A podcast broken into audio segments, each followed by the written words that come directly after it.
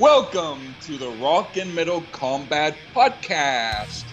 I'm Lee Gerstmann, and I was banned from this podcast, and I'm not too happy about it. So, fuck these guys. Go to hell. So, here they are Dr. Fuck and Wadzilla. Enjoy. I know I will, even if they did ban me. Fucking assholes. Smack him a gob, it's Dr. Fucking with me is. Oh yeah, yeah. I told Alcoholic and Wadley. That's right. That that that's. I'm, tapping a glass bottle. I got a raise this week, so I, I bought beer in glass. Wow. Yeah, yeah, That's very artsy fartsy of you, bro. yeah. I know, I know. Hoity-toity. All right, look, just just to get this out of the way real quick. Um, my really good friend, and I brought him up a lot, uh, Mr. Carlos Guti from New York. Uh, recently, his mom passed away, and uh, his dad passed away, you know, just a few years ago. So, uh, my, you know, he's not listening or anything, but still, you know, I mean, he's such a great. He's like one of the coolest guys ever, and um, my deepest condolences to him. He's a good dude, and. Uh, yeah, it's pretty messed up, man. So you know, my, my heart goes out to him, and uh, I know a lot of people out there don't uh, don't know the guy, but you know, just you know, send a send your condolences anyway. He's not on Facebook, but just do it do it from your heart, you know. And Hear, uh, hear. and and that's it. Now we'll get on to the the fun stuff, but I think it you know I just found this news out like an hour ago, and it kind of like really hurt hurt me, you know, to know that my good buddy's going through this shit. But uh, but anyway, uh, to for lighter for for lighter um, message, um, I want to say that I want to give a huge shout out to Eric Jordan RN RMCP. You know what that is, right? yes, I do. Now, Yes, Eric. Eric Jordan, uh, he he showed up on the doc. He was one of the que- last questions on the Ask Doctor Fuck questions, and to show you how uh, totally uh, you know unfiltered I am, uh, the last uh, Ask Doctor Fuck show that I put up on Almost Human sucked. they were terrible questions. Not that Eric's was a terrible question; his was one of the good ones. So yeah, don't waste your time watching that. But anyway, when he asked me the question, I said to him, "You know, Eric, every time I see your name, I can't help but wonder." Is that RMCP have to do with Rock and Metal Combat Podcast? Because because because come on, I mean, how the fuck do you pronounce that if that was your last name? Like RMCP? Ar- let's let's try. Arm kiss pit. Arm kapit. Arm kapit. What you said. So actually, yes, it is. Uh, Yeah. it does represent Rock and Metal Combat Podcast because he told me that you said on some prior episode that people should put that on their name, and and he did it and never took it off. Well, yeah, that, that's a funny thing, and I was going to get to that when you know because he picked the episode we're talking about this week. Yeah. But uh, I'll go ahead and talk about it now. That happened way back uh, when we did the very first donations for the first Rockin' Pod, and what I said was, you know, when you donate, make sure you know you got, you know, uh, Rock and Metal Combat Podcast, you know, you know, by your name so they know who you're donating for. And I think he misunderstood it a little bit, and he actually changed his Facebook name to add that onto there. And he always left it, and I just thought that was so fucking hilarious, but awesome that he left it. What a what, what a cool dude.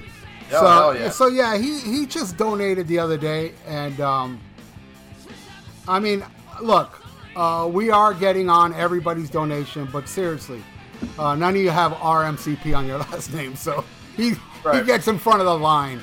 Uh, Right. he- and- and today today was a case of I, I know we still have, have stuff from last year's to get to, and, and, and we will get to those. But sometimes it's an issue, uh, you know, with our schedules. And, and there's a lot of those albums that we don't know that require time. And, you know, whatever comes up, we don't always have time to, to study stuff we don't know. And this is an album we know like the back of our hands. Like I I listened to it, but I didn't even take notes, you know, because this shit's in my DNA. You know, so that's why we're doing this today. And uh, anybody who's donated, you know, from from last year's, we will get to you, brothers. I promise. We haven't been able to, to knock them out like we have been the past couple weeks, but uh, I'm sure when we get back from Nashville, we'll get into it. And plus, we wanted to throw one up before we go to Nashville. And knowing Yeah. knowing Ian, he'll probably put this shit up, shit up tonight because I'm going to Yeah. edit it and throw it at him, and he might even put it up tonight. It is Yeah. Sunday the fourth. But uh, also, I, I want to bring up something really great that happened. Uh, you know, uh, well, you don't know, but Schmackamagab, uh, Mr. Michael Brandvold, who'll be a, a future guest of ours, and I can't wait because he is excited to do it. Because, you know, he knows we're going to bust his balls and he's a masochist. So uh, he took it upon himself to make schmackamagab.com. And when you click on it, it goes to three sides, right? yeah. Yeah, he is a prick. So, in my re- in my retaliation, I made a new YouTube page. It's called Three Sides with a Z of a coin. And Ian, I got to tell you, and our listeners will tell you, because everybody's saying the same thing. I made a Three Sides of the Coin episode. It's starring me, my puppet, and Mushmouth from Fat Albert. And people say it's the funniest thing I've ever done so far on, on YouTube. And believe me, while I was uploading it, I said, this is the funniest thing I've ever done on YouTube. And uh, yeah, sure enough, man, it's a hit. Let me let me go, dude. I put I put this page up uh, on Friday. It's Sunday, two days later. 296 subscribers, 2,001 views. it's insane, you know? And uh, it's a hit, so everybody, like, go there. Now, you know, because the, the three sides of the coin episode I did was so good that I, I really, I'm drawing a blank. I don't know how to top it. but the, the consensus is, is that the right way, the way to pronounce it, Ian? Consensus? Yes, yes, sir.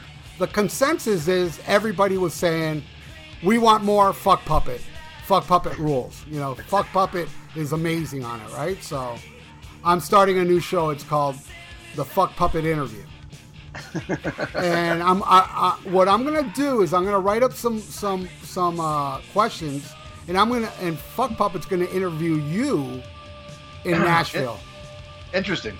Interesting. so you'll be a future guest I can't wait. yeah so uh, yeah so the the first episode hasn't been done yet but i will be working on it after i'm done editing this episode and uh, i already have some and the first person he's going to interview is me and uh, uh, i can't wait i have no idea what my puppet's going to throw at me but uh, it's going to be a no holds bar um, type of interview show he's going to ask questions that nobody has the balls to ask and uh, I mean, he was telling me, "Come on, man, take me to Nashville. I want to interview Michael Sweet." I was like, "No, you stay here, goddammit. it. I know you. Maybe me and the puppet can interview Michael Yeah. Sweet. Yeah. I, I trust you more than the puppet. that's that's bad. You gotta watch that. you you watch that fucking uh, three sides of the coin, and you'll see why." All right, I'll check it out. But uh, yeah, I'm very excited about my new channel, and uh, it, it's a hit. You know, I think it's a hit. But I I also got to say to Michael Brandvold, he did sell me the domain of schmackamgob.com. So, uh, you know, he did it, you know, as a goof. And then when I did mine, he said, "Oh well, look at this Doctor Fuck guy. He really knows how to get back at me." you, you don't fuck with Doctor Fuck because if you do, you get fucked. You get Doctor Fucked. Yeah, and there's no cure for that. Nope, not even penicillin. All right, so oh, and also sad, sad news. Uh, Tim Hansen from Mercyful Fate announced he's fighting cancer, Yeah, yeah. and uh, he gave his blessing for jo- Joey Vera to play bass. How cool is that, dude? Yeah, Jo- that's- Joey Vera. yeah. It's like Yeah. God, Mercyful Fate and, and Armored Saint are like up there. You know, they're both way better than Kiss. And Yeah, so- uh, So now it's like Mercyful Fate's warning. Hey, there you go. That's that's uh, that's kind of genius of you there. Ian. Yeah, no, I saw it online. I can't take credit. Yeah, I mean it was it, it, it sucks because right when uh, we did the our last episode, uh, when, when we stopped, I, it was on I was online already, so it was already announced online. I was like, fuck, you know. So we'll mention it now. But uh, man, speedy recovery to him, man. You know, um, people are upset, and understandably so. You know, Mercyful Fate reunion without Denner. Yeah, You know, and- that sucks. But yeah, I mean, that's every, everybody's going, where's dinner? Where's dinner? It's like, well, dude, what about Kim Ruzz and Hansen? I mean, come on. They're just, everybody in that band is so important. They're all, all equal components. I'm sorry. Uh, that's why Mercyful Fate, 80s Mercyful Fate was so special. I love what they did in the 90s, but you just can't top that original feel, that organic feel. You know what I'm saying? So, um, I agree, but I would go check it because no, I, I would go. I would go. And let me tell you, Ian, if it was the original five, I would go to that show in Denmark or wherever it is. You know, Right. I would fly to that. You know, I would. Well, I, th- I think they're playing Wacken in Germany. yes, dude. This whole fucking.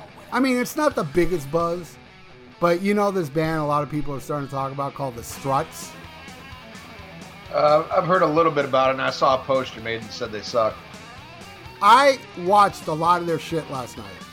Mm-hmm. And yeah, it did suck, but dude, they did a version of Dancing in the Streets. You know the one Van Halen song you don't like? Yeah, Well, they did a version that was the Van Halen version. They didn't do like the original version. They did the Van Halen version. Holy shit, was that terrible. Yeah. Oh my god, and I, I don't know, man. I mean, fuck, man. I mean, that guy's teeth are straight and everything, but I still think they're more disturbing than fucking Freddie Mercury's teeth. There's just something about that singer that, and he, and his little dancing and, you know, I, I see what they're doing, and you Oh, know, oh, oh, it's it's guys. I thought it was a chick band. nah, it's all guys. Oh, okay. Um, and uh, yeah, he's doing these little moves, and, and, and dude, it's like such a fuck. It look it, it looks like man that that Van Hagar covered the song because in the video there's choreograph choreograph uh, choreograph. God damn it, is that Yeah, right? yeah, that's the word. Choreographed. Choreograph uh, with a bunch of like you know. Uh, middle-aged white people like doing choreograph in the Oh, God. streets. It's so disturbing. It was really bad. So yeah. Um, but you know, I, I don't remember who it was, but there was somebody on our page not too long ago praising them, putting the videos. I didn't, you know, I, I, I didn't, I didn't watch it, but you know, I don't know why. Maybe I was busy that day. But yesterday, for some reason, uh, if it showed up as a suggestion on my YouTube, I go, "Oh, the Struts." Uh, some people are talking about. Let me check them out. And I watched about, I'm not lying, about six videos, some live performances. And the last one I watched was the Dance in the Street, and I was like, I'm not watching no more. This is enough, man. Jesus, was that terrible. But hey, more power to all you people that like the Struts. Nothing against you guys. I love you. Oh, oh, fuck them. If the band sucks, fuck them. No, no, come on, man. You got to give these people a break. Only Van Hagar's this exception. Eh, all right. Be nice. All right. Next, next story. Uh, Phil Anselmo says plea for him to perform Pantera songs became irresistible after Vinnie Paul's death, and uh, and I agree, man. I miss hearing Pantera music live. Uh, the question is, I mean, if you're gonna do Pantera songs live, you need top-notch fucking musicians because you know, in my mind, that's the, the last guitar god there was was was Dimebag. To me, he's the last guy who who, who elevated guitar playing. And uh, you know, and I think before him it was Eddie Van Halen. I think you know Dime was the successor to Eddie as far as taking it to another level. Yeah, and the last great front man was fucking um, Phil Anselmo and myself. Yes. Um, but uh, I, I would love to see uh, a, a tour where only Pantera music is played. How do you feel about that? Do you do you feel that would be good, or do you feel like you, you just can't do it? What do you think? A tour. Say that again? Yes, a tour, A tour. A tour like a hua, but it's a tour. A tour. That's the singer of Ghost, right? That's that's Tobias. Oh. All right. Um, yeah, of course. I'd go see that shit. Have him and Rex, and you know, just call it like you know, tribute to Pantera. You know what? You know. Yeah. Uh, and um, you know, um, but uh, yeah, you know, and, and I've seen some of those clips. You can still do it. You know. I, I, I, say, I say, you know, uh, get Zakk Wylde as long as he promises not to do that fucking squeal shit. Ah, no, man. Then I can't go. I can't support the dude anymore. Oh yeah, I forgot about that shit. Yeah, remember that? No, believe me. Oh, a yeah. lot. Even that guy was good. You know, in the legals, he, he did his solos good. Ain't nobody's Dimebag. Right. But you know, he kept faithful to it. So I mean, Right, but you, you, you know what I mean though. You can't get like just any guitar player. It's it's so they got to have a, a definite skill set. You know. yeah, like a CC DeVille type. Yeah, no. uh, but no, I, I would love to see that. Of course, I'd love to see Rex involved. Uh, but uh, did you hear Phil's latest uh, from his new like gothic kind of side project En Minor? No, I, I, I dug it. It's uh, him singing more like clean vocals, but you know he's getting a little bit older. It, it damn near sounded like Tom Waits. But uh, it was a pretty good song, man. I'm gonna check it out when the album's released. oh, I'm glad. I, you know, Phil. Phil is awesome, man. Phil. I mean, he, a lot of things he releases, I, I really can't get into, but he he's one of these. Uh, hey, man, I want to be versatile. You know, he doesn't play it safe. All right. Well, uh, Rudy Sarzo says that the Ronnie James Dio hologram comes from a place of love, and um I gotta say I agree with that. And I know you saw it and you gave your thoughts already Uh, on you it. know, uh, what I said, this was my impression. I, uh, uh, you know, I know I'm repeating myself, so I'll make it very short. It didn't, it didn't impress me, but it didn't, it didn't suck. But while I walked out of the place, I thought, you know, that was a really nice tribute. I felt it was a tribute to the man.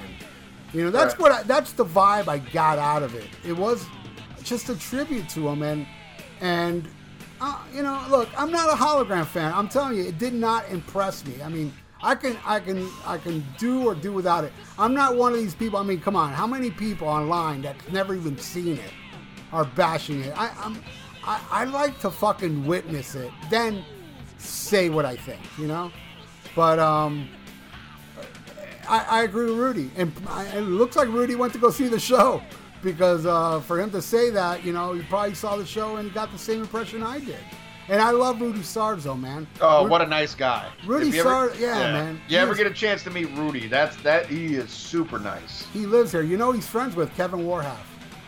I love that guy. Yeah, Kevin Warhalf. Uh, in case you guys don't know, he is the the big star of the Doctor Fuck radio show. Kevin's Yeah. Corner. Dude, you should have heard the last one. I was really gassy, so I kept cutting off uh, Kevin, going, "Hold on, Kevin, I got to fart," and I put my ass to the mic and I kept farting, and then Kevin goes, uh, "I got to fart too." I go, "Go ahead, Kevin." He goes. he, did, he did it with his voice. He goes, he goes And you know Oh. what? You guys would laugh so much harder if you don't know who Kevin is, because Kevin is, you know, we call him God. Kevin Yeah. is a real, uh, the nicest guy in the world. He, Man, yeah, I, I, I wish I could have got to meet him when, when I was down with you last time. he wanted to meet you so bad. I know he's a sweetheart, man. yeah, He's he was like, I good want guy. to. Yeah, he wanted to come here, but we, you know, we weren't around much. I felt bad, but yeah, he actually wanted to catch a couple buses to come here to hang out with Ian. Oh man.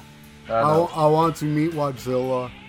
you know, Kevin has Williams disease. If guy, you know, I looked up up on it. Williams disease is um, people that have Williams disease when they like something, they become extremely fanatical. You know, which he is. You know, Kevin is uh, Kevin is the best friend you can ask for. yeah. I, I oh, love he's him. awesome. I love him. All right. Well, Iron Maiden, who you just saw, uh, bassist Steve Harris says loads of people are really enjoying the Blaze Bayley era albums more now, and uh, I would attribute that to Bruce Dickinson singing them, singing those songs. I still, uh, I don't think the albums are that great. But man, the, the songs that they picked to play live, you know, we talked about this last week. Clansman, Sign of the Cross. Uh, I would, I would be interested, and and normally I hate this type of shit. I hate when bands re-record shit, but I would be interested in re-recorded versions of those, like studio versions with Bruce Dickinson singing. What do you think? No, I don't like. Uh, you know, I mean, I like select. I like it more than you, but a lot of it I don't like. So, you know. Uh, so, you know, just re-record "Sign of the Cross." Do what you did with Prowler and Charlotte the Harlot. You know, that one will be better because those uh, Di'Anno covers were fucking terrible Oh yeah, that, that, that shit was bad. during '88 or something. Well, not according to our resident maiden tards. We have some maiden tards on our page. I love them though. Oh, Glamour? We got we got Nitro, we got Nitro, and um, another guy I really like, Christopher Ellison. Yes. Those guys, they're really good guys. I like them a lot, but come on, they're maiden tards. Hey, I'm a Sabbath tard, so there you go. You know, Yeah, that is true. That is true. You you like that Tyr album? I love the Tyr album and um, uh, the song Sabbath Stones. Uh, I played on my last show. What a great fucking song, man! You're missing out. Oakley Dokley. All right. Oh, right. oh, oh, oh! Speaking of that, Ian, guess who I'm gonna go see live? Who that? Max Sabbath. You know the the, Oh, the nice, nice. with opening band the Okilly Dokillys. They uh they played here, but it was on a school night. I didn't go. I wanted to go see them though. You know you know the Okilly Dokillys, right? No, never heard of it. It's a band. They're all dressed up as Ned Flanders. Oh, really? Yeah. Are you serious? I swear to? God, this is real. You, they have videos on YouTube. So what a lineup! Max Sabbath and the Okilly Dokillys. Oh God. That That- shit's gonna rule. now you all need, all you need on there is the circle. No, come on, man. They suck.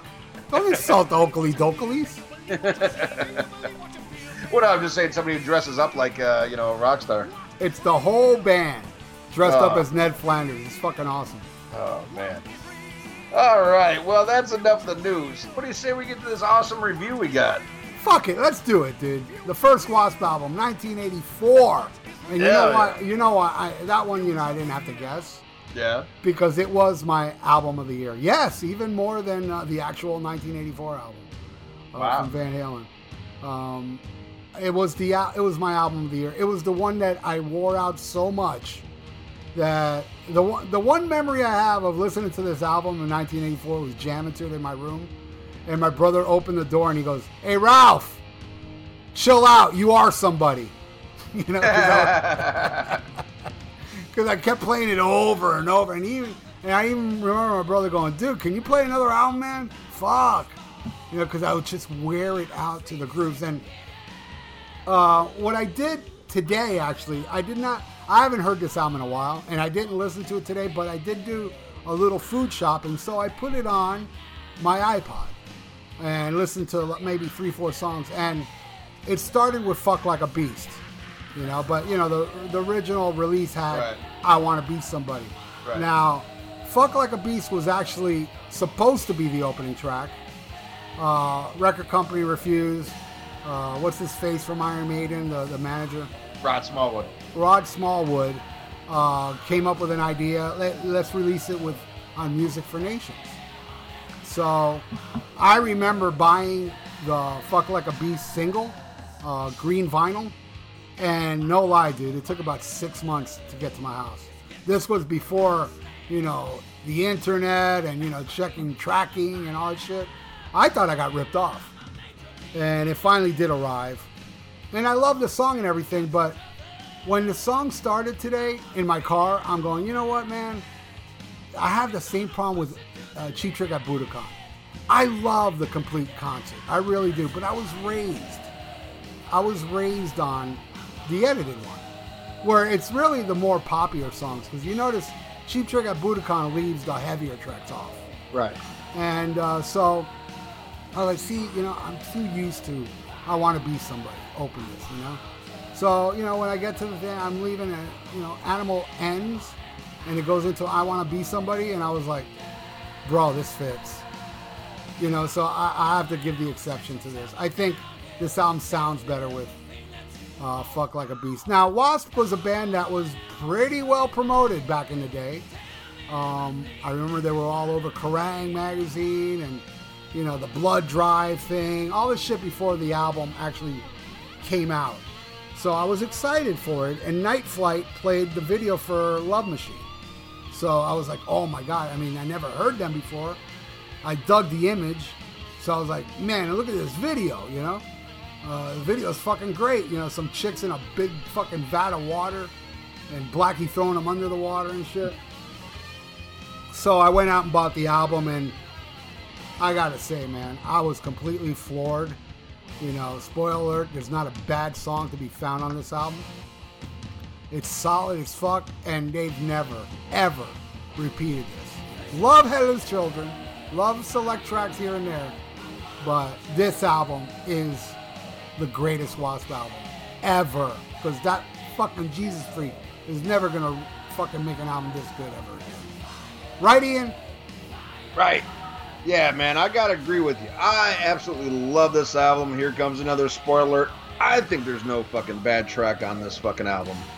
Uh, unfortunately, I didn't hear it in 1984. I didn't get it till I would say 86 because I, I came on board with uh, Inside the Electric Circus, then went on Columbia House, and I, I you know, I, I, loved Inside the Electric Circus so much. Our last command and the first one, and I, will never forget the day I got it because there's a there were so many other albums I got like uh, I think like Ozzy, Bark at the Moon, Dokken Under Lock and Key. You know, it was the thing with, you know, Columbia House, you got like 13 fucking, you know, I got cassettes back then. But holy shit, was this fucking good. Um, and I, I loved Wasp. They had something, you know, at that time everything was fucking Kiss, you know, and they were they were like, you know, Kiss, but like mixed with Motley Crue and ACDC and a little bit of you know Satan and dirty shit and they were just dangerous. Where a lot of bands, you know, weren't dangerous. You know, a lot of bands at that time, they're all dressed up, you know, in the bright neon colors like girls and stuff like that. But this band, there was something dirty about them, and and I just always loved that about Wasp, and I always loved Blackie, man. I mean, Blackie, Blackie's got one of the best voices in metal, and and and one thing I will say, like you know, he's a fucking nutcase now, but he still has an amazing voice he still sounds good. If you if you hear shit nowadays, and and, and this made me sad. Blackie is like 61. God damn, that makes me feel old. you know, Blackie Lawless is like 61 or 62, some shit like that. I'm like, oh my god. But this album is so kick ass, and it's rare that we review an album. And like, we review a lot of great albums, we review some shitty albums, but it's rare we review a perfect album. And I honestly feel this is a perfect fucking album. Yeah, and you know, like I said earlier, our time is kind of restricted now. So the great Eric Jordan, uh, RMCP, um, when he, he he wrote me the other day, like, look, I just donated for the first Wasp album. I was like, dude, we're gonna do it as soon as possible because this is right. something I don't have to study, and because you know a lot of people don't understand, man. When we do these albums we don't know, man, there's a lot of preparation, a lot of bullshit too, especially if the album's bad. It, yeah, it's really hard to do. Oh yeah, and then when we listen to something, it's like you can't just you know unless it's like just so horrible, you can't make it through another listening. But I, I like to do repeated listenings, and, and even if I don't like something, I can't just say it sucks. I got to come up with something funny about why it sucks, or something. You know, I, I to do my part on this show. You know, I, I feel like I have to do a little bit more homework, but uh, this is one that's in both of our DNAs. And man, this band was so fucking.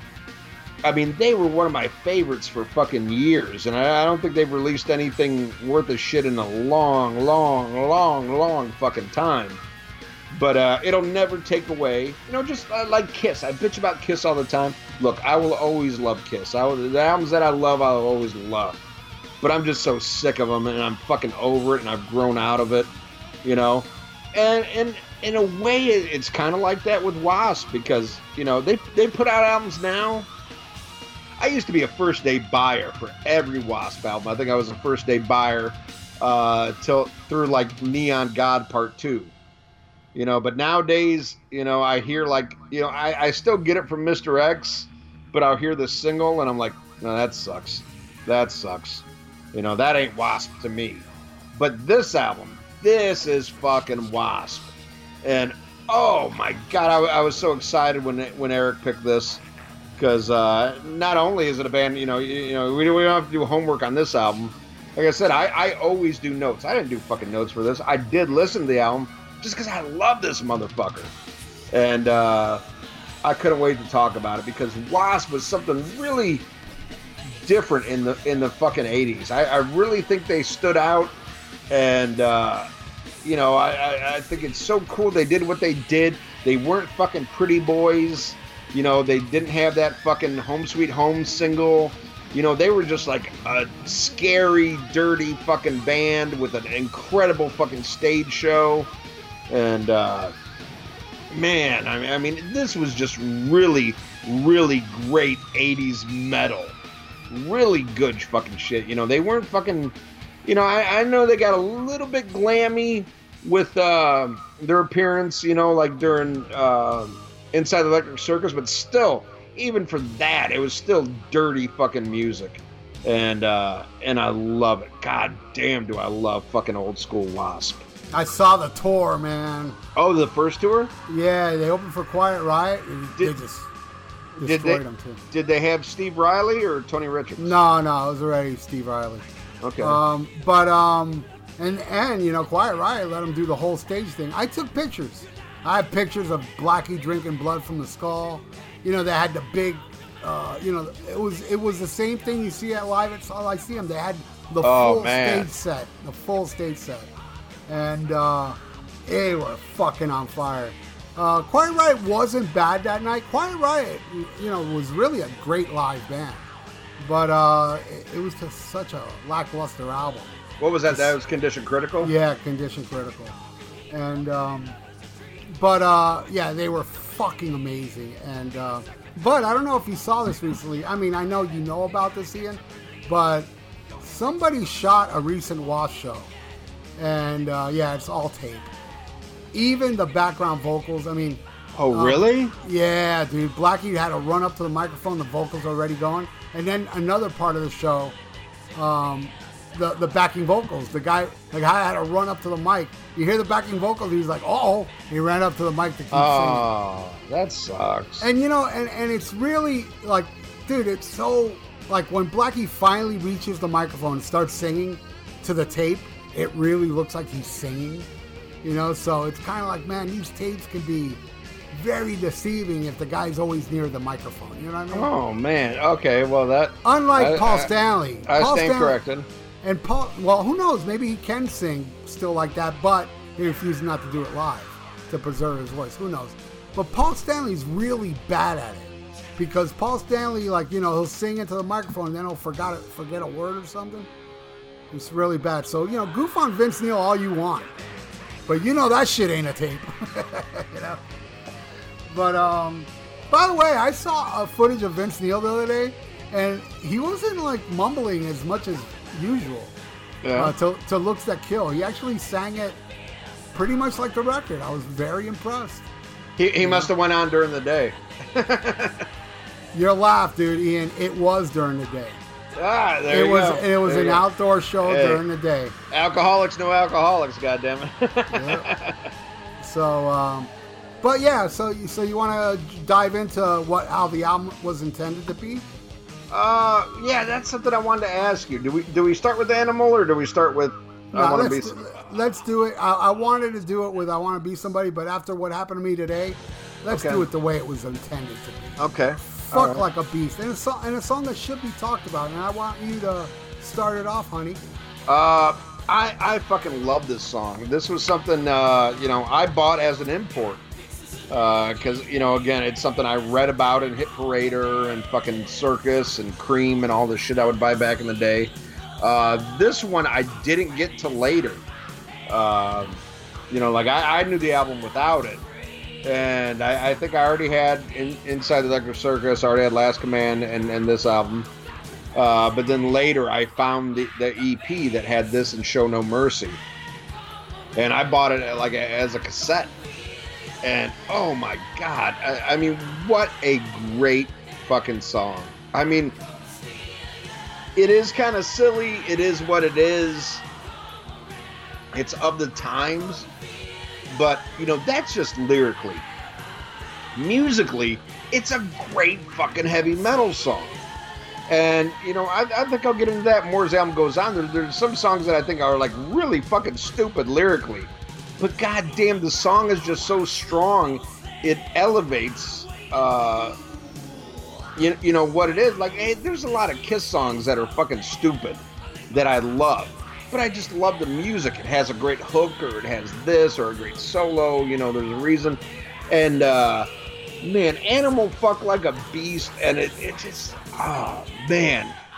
And, and and to know that he won't do this anymore is so like, man, it really, it really bothers me, man. It really bothers me that somebody can believe in some crazy. In my mind, I'm sorry, to true believers, uh, you know, something so stupid that you're not going to play this song that is so important to your fucking history. And I, I believe I, I can't remember the year that he uh, quit playing this live, but I was lucky enough to see him play it live. Um, but uh, man, I mean, I mean, it's animal, fuck like a beast. It's it's so important in '80s metal. It's probably the most important song in the Wasp catalog. I mean, it, you know, if you really, I'm not saying it's the best, but I'm saying it's the most important because this made a statement. This got their names everywhere. Uh, would you agree, Ralph? Yeah, because of uh, who was it? Was it EMI? Who who are they on again? They were on Capitol. Uh, Capitol, because of Capitol. Capitol made this song huge by banning it. Um, it it's caused controversy, and uh, I believe this is the one that made the 50, uh, Filthy yes. 15 too. Yeah, yes, it was on there. And um, oh my God, it was you know it was. Look, when I bought that first Wasp album, I knew about Fuck Like a Beast. I kept hearing about it, right. you know. And of course, like you know, I, I was um, you know an avid listener to the Metal Shop that was on at one in the morning on Mondays, because even back in the glorious '80s, metal got no respect, and uh, they would never play it for obvious reasons. Right. So I, I never And- got to hear it. And, some say, and not not not to cut you off, but the importance uh, it can't be underestimated. Being on the Filthy 15 was not. I mean, there was stuff like uh, you know Judas Priest was on there and shit like that, but also like very popular artists who were all over MTV, like Madonna and Cyndi Lauper. Yeah, We're on, yeah, we're on the Filthy 15. So this wasn't like something that was like strictly metal. So so this gave them like way more coverage than they normally would have got because you know Yeah. uh, Prince was on there with Darlin Nikki. Yeah, Same yeah. with uh, the mentors. Got a lot of publicity because they were on the Filthy 15. Yeah, yeah, you know, you know, uh, the Filthy Fifteen was a very all kinds of fucking different artists were on there. You know, I mean, they, they, they had golden showers from the mentors, probably their most Disney song. yeah, if they really, and then if they would have heard like fucking, uh, oh, what was that one song? Uh, they, they have a song called um, uh, Couch Test, ta- t- Cow, Test uh, Casting. Uh, he talks about a 14 year old he rapes. even I was like, dude, I don't even approve of this fucking song. Right. But you got to remember the environment back then too. I mean, not only did this put them in an upper echelon with with well more established artists, but I mean, I mean, shit, there was people bitching about John Denver's Rocky Mountain High, Yeah. saying saying that was a pro drug song, you know. And John Denver uh, famously spoke at the PMRC hearings that that Dee Snider went to and Frank Zappa was at, and they invited John Denver thinking like, okay, well, he's the guy that's going to say, yeah, we're doing the right thing.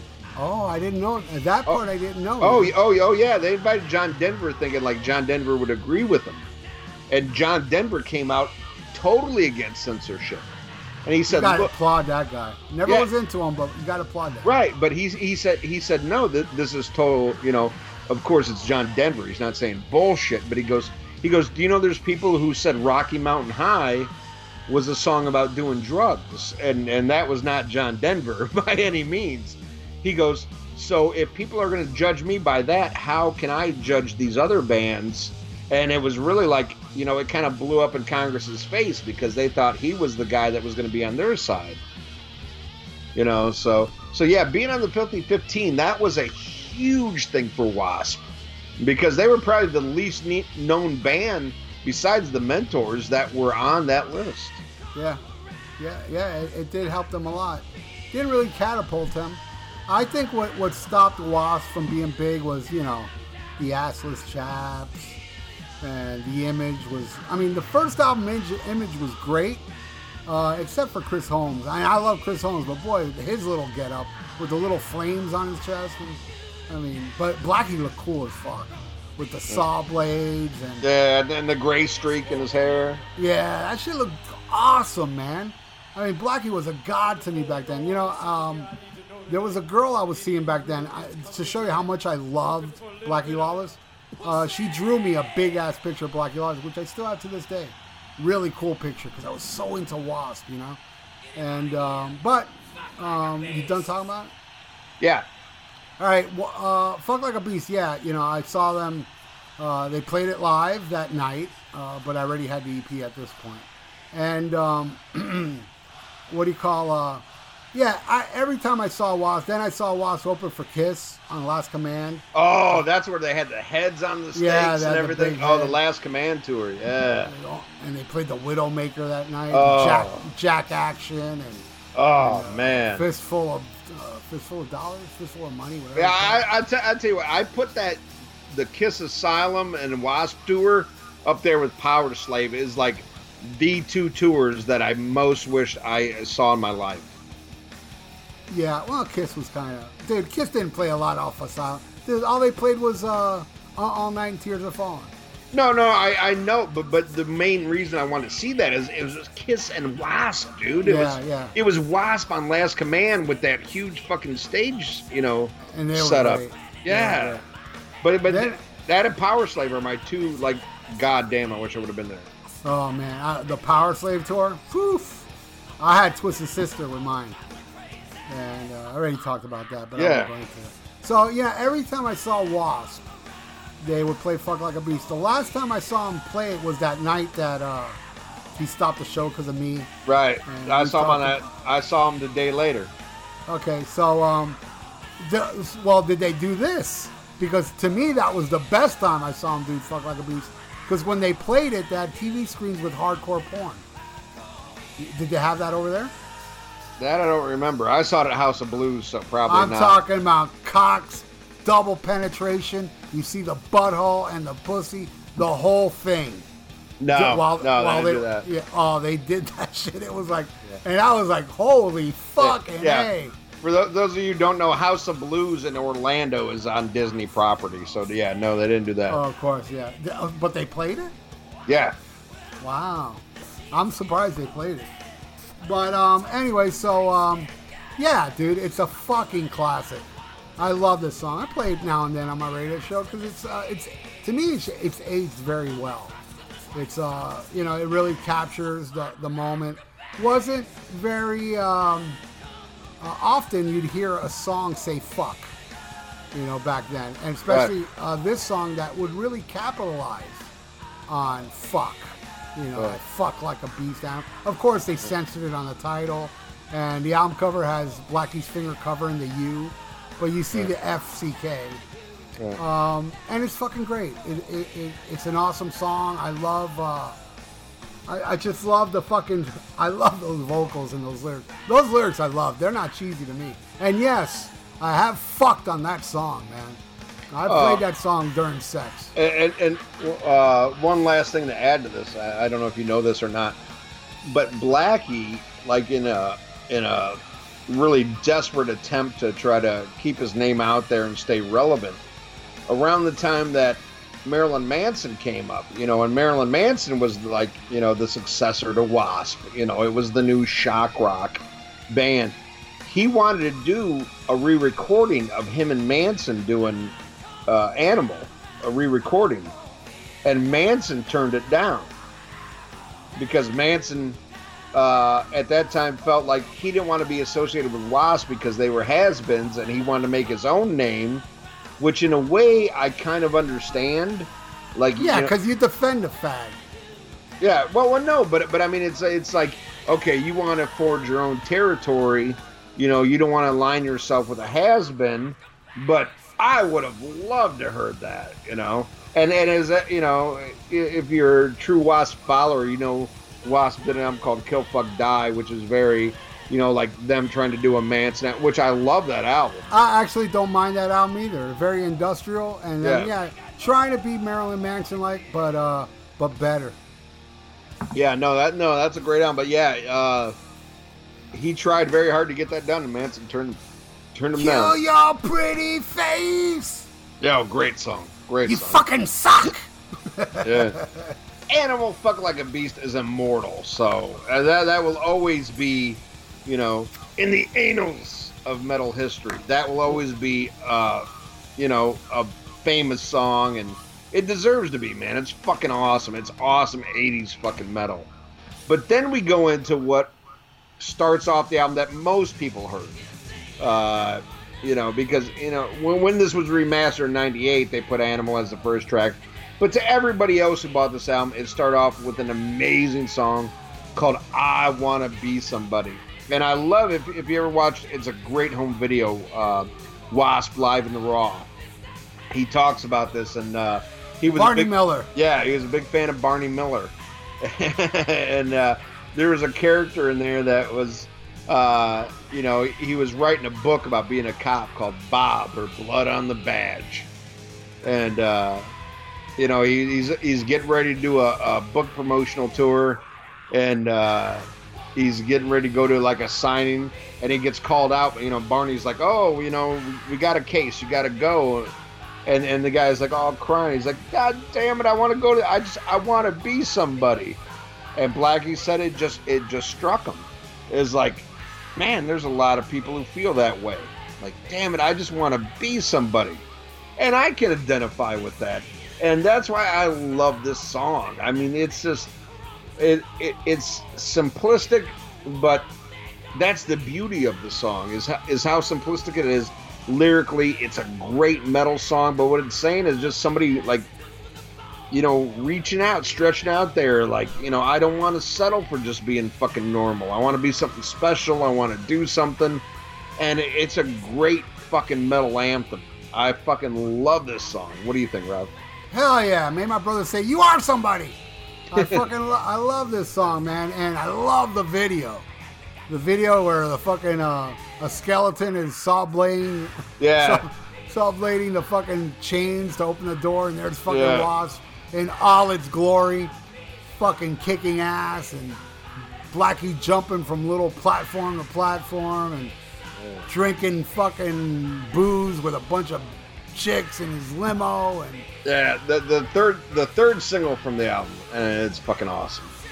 what was the second? I'm sure Love Machine was the first, right? Yeah, Love Machine was the first. The second uh, was promotional only to radio stations, but nobody was going to play the shit. The second single was "Sleeping in the Fire." Oh, I was gonna say School Days because I have school a School Days Yeah. single. That was the fourth. That was the fourth single. Okay, all right. So, um, wow, four singles, huh? hmm Yeah, weird how they release singles, but you know, you figure like the '80s, that time, should, every single should have had a video. Right, but like like "Sleep in the Fire" was released as a single, but just the radio stations. There was no video. Uh, so to most people, that they would think like this was the second single, and "School Days" was released as a single, and you know, and and I have the single, you have the single, but there was no video for "School Days," you know. But it was just one of those things. Do uh, you know? Do I hate Sleep in the Fire? Stay tuned. All right, so um, yeah, I love I Want to Be Somebody. It's it's it's it's a great opener too. Even though I think Fuck Like a Beast is a better opener, because the thing about I Want to Be Somebody is that when when when uh, Fuck Like a Beast ends and it goes into I Want to Be Somebody, like the vocals come right in, you know, and it's like you know that it does kind of fit more of a second track. You know, it's not so like, you know, so like, you know, quick to the punch, where you know, fucking fuck like a beast has that cool intro that goes on for like 30 seconds or so. But I love it. It's anthemic, it's awesome, and it's amazing. Now we'll go to the next song, uh, L O V E Love Machine. Uh, I I'm, I never even thought of this till right now. Does the acronym of L O V E mean anything? Uh, I don't believe so, but I, I think it was just uh, it was Blackie trying to get attention because that was the whole thing, you know, with the Wasp moniker where he put the periods between it. It was a thing to get attention. Like, does it stand for something? You know, there was like you know, is it we are sexual perverts? You know, there's people said it was white Anglo-Saxon Protestants. I actually got in trouble at work. Uh, it was a very cold day, and I have like a like a, like a skull cap that's got the wasp logo, you know, in the periods in between. And I'm at, I'm at work, and one of the big bosses walked by. Goes, "Oh, wasp, white Anglo-Saxon Protestants." Like, no, dude, this ain't no fucking racist shit. I'm like, it's a fucking band. It's a heavy metal band. It's cold out here. you know, I'm fucking cold. I did not know that was a racist term. Like, Uh, uh, Well, in, in some areas, it's considered like like kind of like a, a white power thing. You know, Hmm. the, the the term itself is not racist, but it, it, it's one of those things that's been adopted by you know, you know, white power people. You know, white Anglo-Saxon Protestant. You know, like that's the purest you can be. Um, but but ac- actually, it does stand for "We all suck penis." oh, okay, You did not know that. See, I bring the four one one. okay, we all suck. Yeah, that works. That works. but uh, but yeah, I I don't believe uh, L O V E means anything other than uh, you know, it, it's a it's a cool way to sing the song. Yeah, you know, and, and to get off subject, but still talking about Wasp, dude, there's an interview. If I ever find it, I'm gonna send it to you. I saw on YouTube. It's like around, I think, Last Command or Inside Electric Circus. Blackie was being interviewed on some um, some uh, British talk show, and it was a British talk show that would rate videos. So they put up some British pop band video, and Blackie like just blatantly said, you know, I, I, I don't like it because I'm not into fags. Oh, and shit. and the two hosts lost their mind. And it was so funny how Blackie Lawless, like, um, like took the abuse from this chick. Like he just stood there with a smile on his face, like he didn't give a fuck what she thought. And he's like, hey, you know, whatever, you want to do whatever, but you know, I just don't like homosexuals. I just don't like them. You know, I, I just thought I'd bring that up because it just came in my head, you know. Well, he he he is a Jesus freak right now, and according to uh, Mark Allen Taylor, Jesus hates fags. So No, according to the Bible, dude. oh yeah, oh yeah. Well, Th- I don't know. If, I don't know if Jesus came out and said it, but obviously he does because the Lord, his daddy, doesn't like uh, gay people. yeah, that, that's in the Bible, right? So that goes to all you satanic people out there. Take it up the ass, or you're a satanic poser. Because in the satanic Bible it says you got to go against God's law. And you know what one of God's law is? To put your pee pee in a man's butthole. where where is that in the Bible exactly? It actually is. I don't remember, Ian. That's a big ass book. But it does say that a man should never have sex with men. It- it- you know, and women. I mean, it just flat out says, you know, sexes should stay away from each other. You know, it just, you know, procreate. Well, you know. I, I don't believe that shit. I worship a Judas priest. Hell yeah! That guy sucks a lot of veiny cocks. Yeah, and I like him. I love Rob Halford, man. Rob Halford to me is like one of the coolest motherfuckers on the planet. You know, he's just so fucking cool. And fuck it, I'd let him suck my dick. I mean, I love the guy. You know, I don't know if I'd suck his dick. I don't know. I mean, fuck, dude. Now you know. Really, of the- really, you I- don't know. I don't know. I think of the rage and victim of changes. Maybe I would. But um, what are we talking about? Love Machine, right? Yeah. Yeah, Love Machine. Love the video, love the song. Uh, and here's a funny note where my friend Eve, I love her. I waited for that.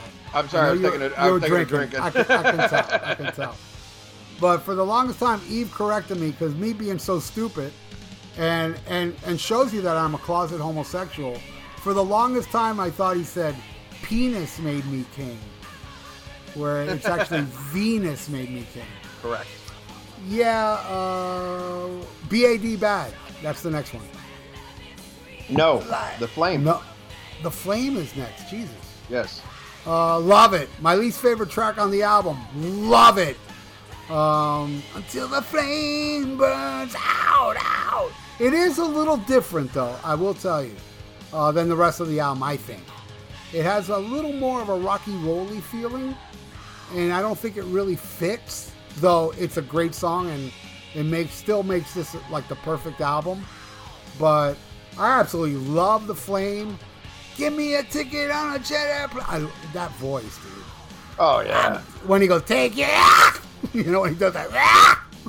I just love that shit. And uh, yeah, it's a song that survived the set list for Last Command. I remember they played it that night too. Wow. Yeah. When I saw, I'll tell you right now, when I saw them open for Quiet Riot, what was the song they didn't play? Because I know they played the whole album except for one song. But uh, yeah, I really can't really have much to expand on the Flame. I do love it. It's just, you know, if I got to pick a least favorite, to be this one. Well, the uh, an anomaly on the show. That's where I agree with you. I absolutely love this song. But if you had to pick a least favorite song, it would be this one. This is the only song not solely written by uh, Blackie Lawless. What he wrote the whole album like Dee Snider? Yeah, exactly. Um, but that's like, again, it's like the worst fucking blowjob that you ever fucking came in her mouth to. It's fucking awesome, dude. It's the flame. You know, like you said, until the flame burns out. It's man. My my favorite part of the song is the end where he goes, out, out, out. That's just so badass. It's got a great ending. It's fucking awesome. It's still, Yeah. you know, all, that's how good this album is. The least favorite song is awesome. yeah, you know, and But and- it does. I mean, do you agree with me? It kind of doesn't fit the whole.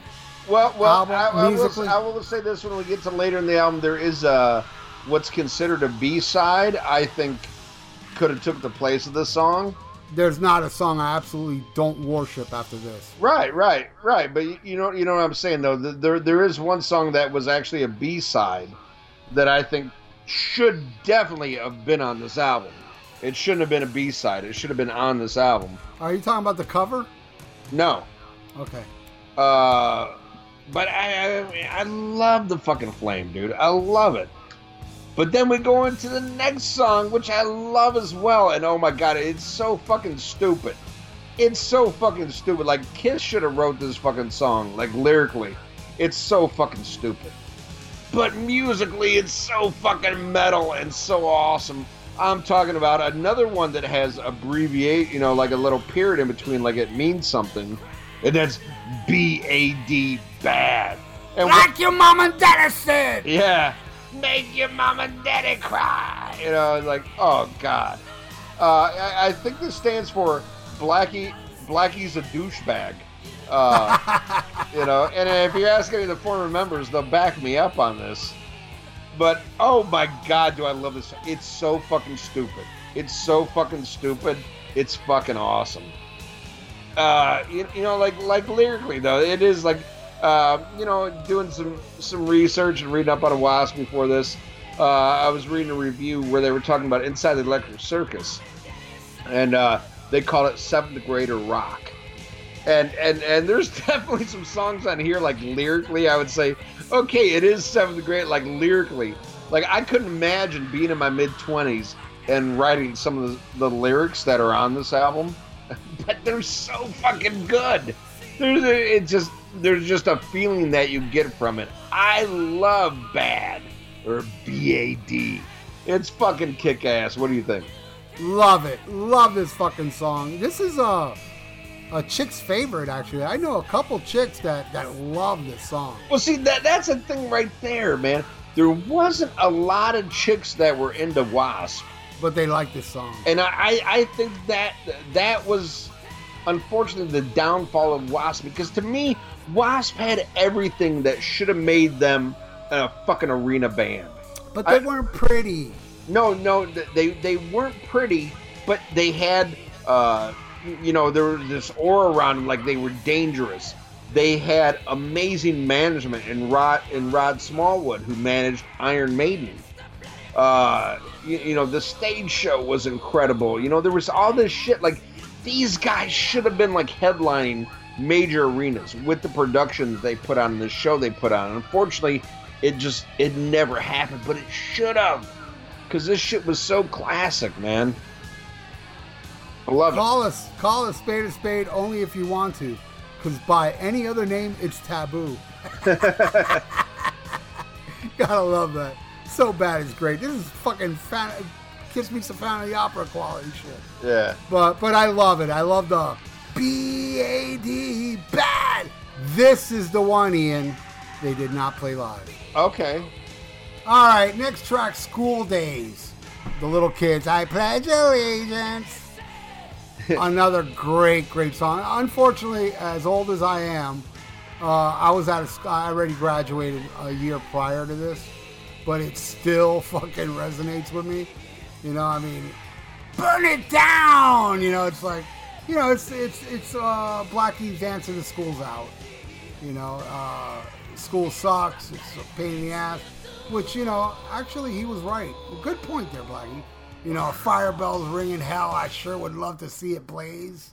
Put it down. I love that, and I and I think these lyrics are kind of clever, even you know cheesy, but you know, I pledge allegiance, and I bet they're gonna drive me crazy yet. Nobody here is understanding me. You know, the whole isolation and uh, you know, because here's the thing, you know, when when you're a kid into shit like this, because I was still a kid, I was 19, well, um, a little past a kid, but um, but still, know, I, I think it's 21 when you you know you start like, you know, you you mature a bit. I mean, I don't think I passed 21 maturity wise, and I'm not saying that as a joke. I really do feel like I'm still like 21, you know, going out there and making a life uh, life on my own, but um. Know, I started much earlier than, than most kids. So, um, but anyway, school days, I hated school. You know, I went to a school uh, that was um, all like, see, here, here was my situation as a kid. Uh, I was raised in Hialeah, Florida, where there, you know, all I had all my metalhead friends. Then my parents moved to the beach, so they sent me to a school, Miami Beach High, uh, that was the polar opposite. There was no scumbags there, uh, nobody into metal. Um, I've told this story before. Every fucking day in homeroom, I don't know if they have homeroom anymore for kids, but back in the day, you'd go. You know, my first class was uh, drama class. Then we'd go to homeroom, which I don't know lasted 15 minutes or so, and then from there we did the other periods. In homeroom, every fucking day, they'd play a different Bruce Springsteen song. You know, we'd have to sit through, and I, and man, everybody loved Bruce Springsteen. Now I've warmed up to Bruce, Springsteen, but uh, back then I hated him. I did hate him, and I actually, I actually saw the Born in the USA tour, and boy, the place went fucking apeshit. And I'm sitting there going, "Wow, this shit sucks." But now I wish I could have seen it because I wonder if he did some of those like Candy's Room and some of the Bruce Springsteen songs I now love. Oh, that's a great song. Yeah, but um, eh, you know, and you know, speaking of that, you know, um, I was the the scumbag. I mean, I wasn't one to comb my hair much back then, and I had long hair, and I was kind of a bum looking guy. I was a bum looking, and I remember I'll never forget the time I walked in with my um, what was it? My Diver Down shirt. Uh, and I just saw the Van Halen show, and this kid said to me, turned around, he said, "Dude, Bruce Springsteen's a better guitar player than Eddie." And I said, "Really? Bruce Springsteen's actually plugged in?" I mean, I didn't know that. I didn't know his guitar was plugged in, you know. But I mean, that's the type of shit I was dealing with. Oh, Van Halen would be so much better without that stupid singer. I'd heard that in the school too. Um, but um, it, it, was terrible. It was terrible going to school, and uh, I, uh, I, I, I graduated high school because I hated that school so bad. I, I couldn't wait to go, and plus, you know, I didn't want to uh, face the wrath of my dad for dropping out. But I squeaked by. You know, I wasn't really a great student, but you know, after high school, fuck college. I was not a fan of school, even in the Hialeah days. You know, I, I punched a teacher once. I punched a, a P, my physical education teacher in the face. And um, but anyway, um, I was a bad kid, and of course, this song identifies with me. Even even though I was out of school for a year, I still identified a lot with these lyrics because, oh man, it was it was jail. You know, I don't know how schools are today, but back then, I mean, they you know they were allowed to hit you. You know, you can get paddled and. Uh, you know, it was, it was pretty vicious. School, and, and, you know, I mean, in the Hialeah school, and you know, I'm not being racist. I'm just saying how it really was. Uh, they used to bus, you know, people from uh, Liberty City to the beach. I mean, to Hialeah, and I physically had to fight just about every day because uh, once they take your lunch money, you're gonna be beat up every day for your lunch money. So it was terrible. School was terrible, and and I'm telling you, all all these ass beatings took place in the fucking bathroom. So I would go pee outside. You know, it's like I ain't going in that fucking bathroom. You know, because they'd be waiting in, there for you.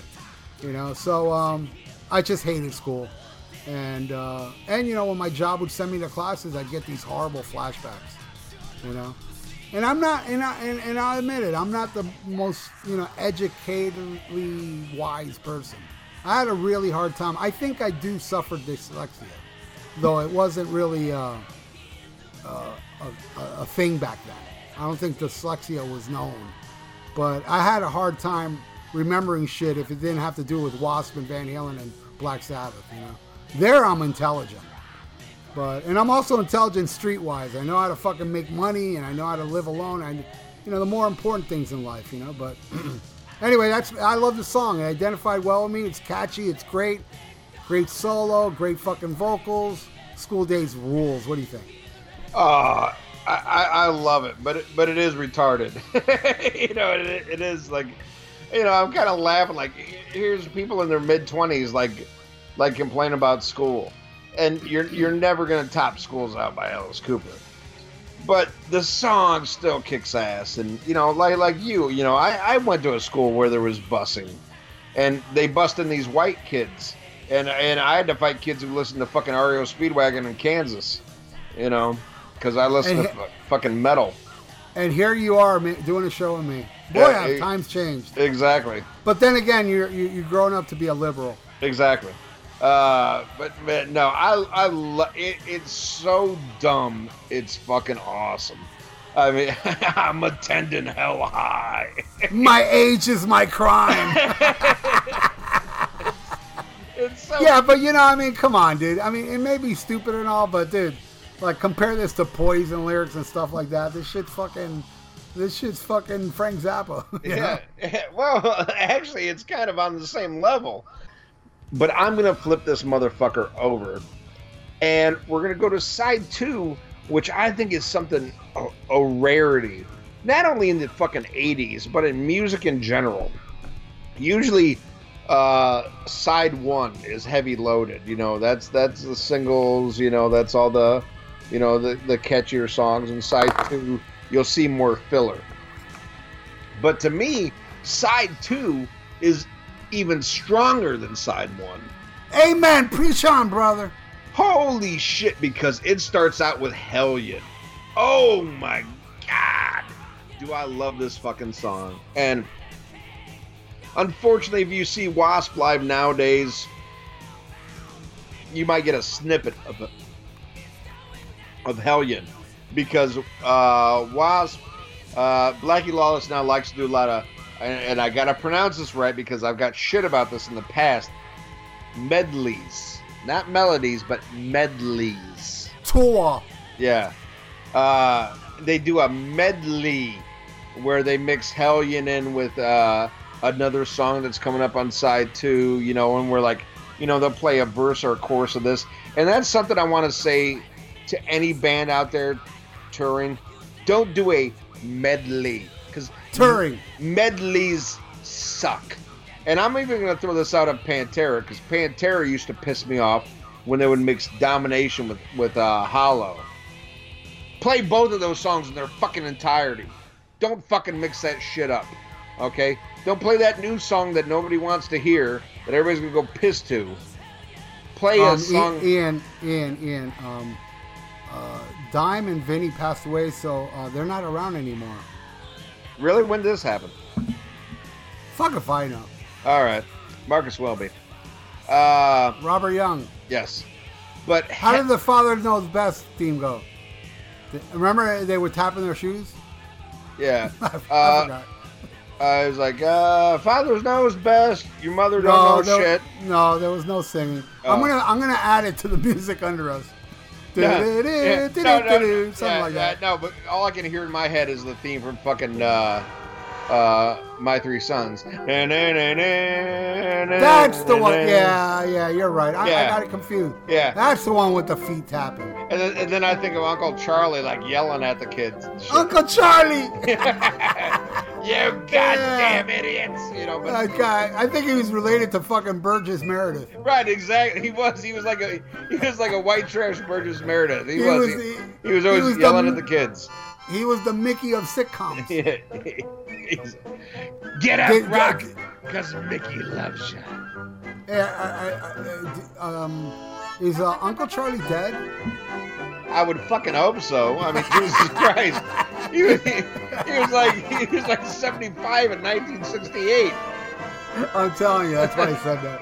I said it as a joke. You know, when me and my, uh, I used to date this girl, and every time we'd watch a movie and shit, like if it was an older movie, we'd oh, he's dead. Yeah. That's dead. And I remember watching one, their dog pops up, ah, he's dead. like a black and white movie with a dog. Yeah, that dog's dead. Yeah. but uh, let's get back to Hellion. Oh my fucking god! I mean, and, and, and seriously, you know, getting back to the medley. Here's a song that does not deserve to be in a medley. Ah, no songs are, man. This song deserves to be played in its fucking entirety, the way it was meant to be heard. Hellion is a fucking metal masterpiece, in my opinion. This is, and I'm, I'm gonna get to it because when we're all said and done with this album, I'm gonna put this album way up a, above a lot of other shit that's considered classic or you know or shit like that. Where I think this album is much stronger than shit that's held in, in such high esteem, and it's because of songs like Hellion. Hellion needs to be heard in its entirety. This is a fucking metal masterpiece. God damn, do I love this song, and I love, uh, uh, and I'll get into this because God, my, my I have like fucking five picks of the weeks this fucking week, but one of them is the live at Lyceum, where fucking uh, Blackie starts talking about this song. Is like a heavy metal uh, man rides a motorcycle down the road and blah blah blah. You know, he is He is the hell yeah. yeah. Oh my god, dude. Oh, is that so? This song fucking kicks ass. What a way to start off uh, side two. There's not much more I can say, but I think you can add a little bit. What do you think about Hellion? You know, I have Live in Lyceum on Betamax. That's hot. I have a Betamax tape of Live in Lyceum. And I have the full great, version Great, now. great video. Great video. I have the full version now. You know, because that's an edited, you know. That. Really, you have the full concert. Yep, where they bring out the rack and the naked oh, chick. oh, uh, you gotta have Dr. X send that shit to me. Yeah. Um, no, I'll send that to you, dude. I, I Dr. X ain't gonna send you. Okay, bye. No, it, I'll burn you a copy and bring it to Nashville. Okay, sounds good. It brings an interview and everything. Oh, It's nice, nice. But it's the full show, yeah. All right, yeah, dude. I mean, it's a toss-up uh, with a couple tracks coming up. This is probably my favorite up there. And you know what you were talking about, cheesy lyrics and shit. This one does not. It's it's hard to believe. You know, the guy that wrote School Days wrote these lyrics No shit. because these lyrics are fucking perfect. oh my You know, the- god, I love The gods that you worship are steel. At the altar of rock and roll, you kneel. And if, if you own the album, that's on the Yeah. backside of the album. Yeah, but it doesn't even have it doesn't have the better part where he says uh, a slave who forever rocks is chained in the devil's locks and slain by my bloody axe I wail. Yeah. That is awesome. God damn, I love this fucking song and I love the screaming hell yeah. And dude, they would do it great live, like Randy oh, yeah. Piper. Oh yeah. Well, that, that that's something we haven't brought up is, you know, when Randy Piper was in the lineup, he added a lot of great background vocals. yeah, he was fucking awesome. Yes. Uh, uh, was too drunk to sing. Yeah. exactly. I don't think they had a microphone inside. Now that I think about it. No, no. It, it, it was more like one of those. Uh, he had one of those. Uh, those beer hats where there, you know, you put two beer cans on, on either side and there's a straw. Yep, that's right. Yeah, he would do that. Yeah. Uh, Chris Holmes, wow. And have you heard Chris Holmes' latest shit? Uh, I, I don't know if I heard the latest, latest, but I heard enough. No, no. know- It, well, it's not latest, but you know his solo shit. Right. I mean, it's so bad, it's awesome. Yeah, but I mean, he, Chris Holmes is to fucking Wasp what Ace Frehley was to Kiss. I mean, this you know this is a guy not reinventing the wheel by any means, but he's a capable guitar player. He had a certain sound, but he had a stigma.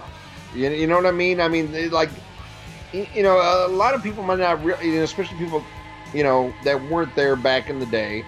Uh, you know, Chris Holmes was just as fucking big as Blackie. You know, because Chris yeah. Holmes was this wild man on guitar. You know, he was like the tattooed crazy guy with the Budweiser guitar and fucking, you know, he was just a madman. You know, but he added this element of danger to the band that they haven't had since he left. You know. Yep, you're very, you're you're you're correct, man. And and goddamn, I love this song. Oh yeah. Is a yeah, is a standout track. I mean, there's a couple other ones that man are just neck and neck with this one mm-hmm. on side two, but Hellion is fucking up there. Then we go into Sleeping in the Fire, which man, again, one of the better tracks on here. Uh, the the ballady one, and Blackie just sounds so fucking awesome kind of satanic lyrics. Does he still do this? I wonder. You know. Uh, uh I, he, he played he played this the tour we saw. I don't know if he still does it now. Yeah, because I mean the lyrics, you know, are you know about black magic and you know Lucifer's magic that makes you numb.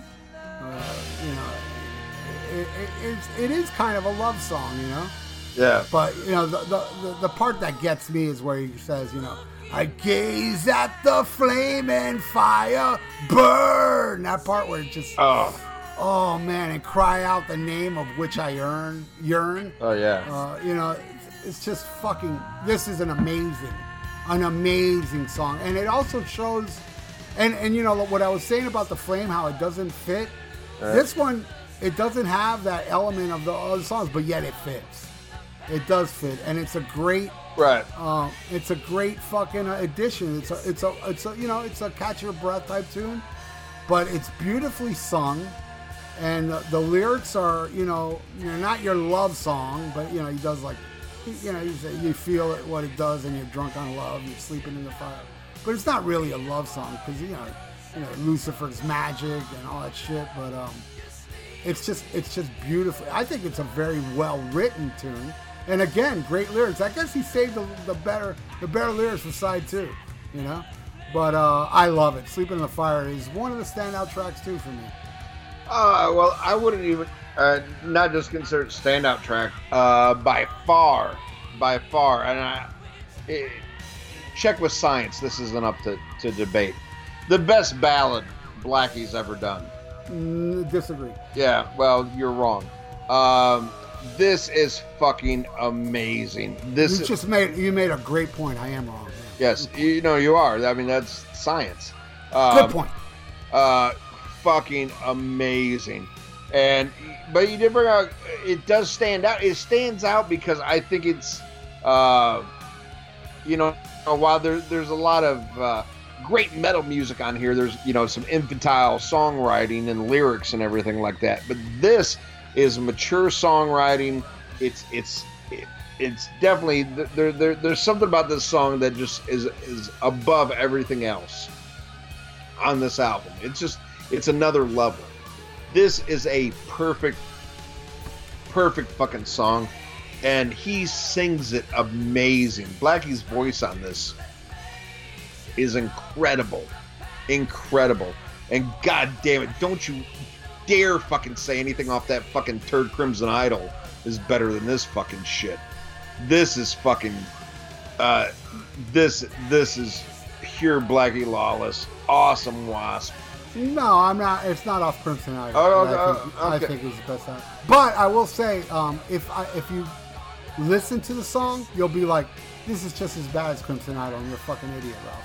Yeah, yeah, because if you pick one of those songs off of fucking Still Not Black Enough, I'm still gonna. That's fucking, the one. That's the yeah, one. Yeah, yeah, yeah. You're fucking wrong.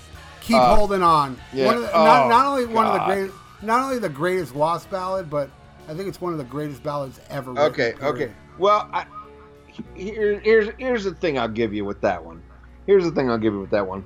It's not a great song. Not a great song by any means. Uh, but it has it has emotional. Uh, feelings to you. So I, I, I oh yeah, big time. yeah, yeah, no, and I, I get why you say it. So to you personally, I understand why it has meaning to you. But yeah, that that that, that song's a fucking piece of shit compared to "Sleeping in the Fire." You know, Yeah, yeah, I, I understand your point. I'm Yeah. not going to argue that. Yeah, point, yeah, but- no, no, but, but but I understand. Sometimes you you just have a connection with the song. It's the right song at the right time with the situation you're going through, and, and I get that, and I know that it means something, and I'm happy.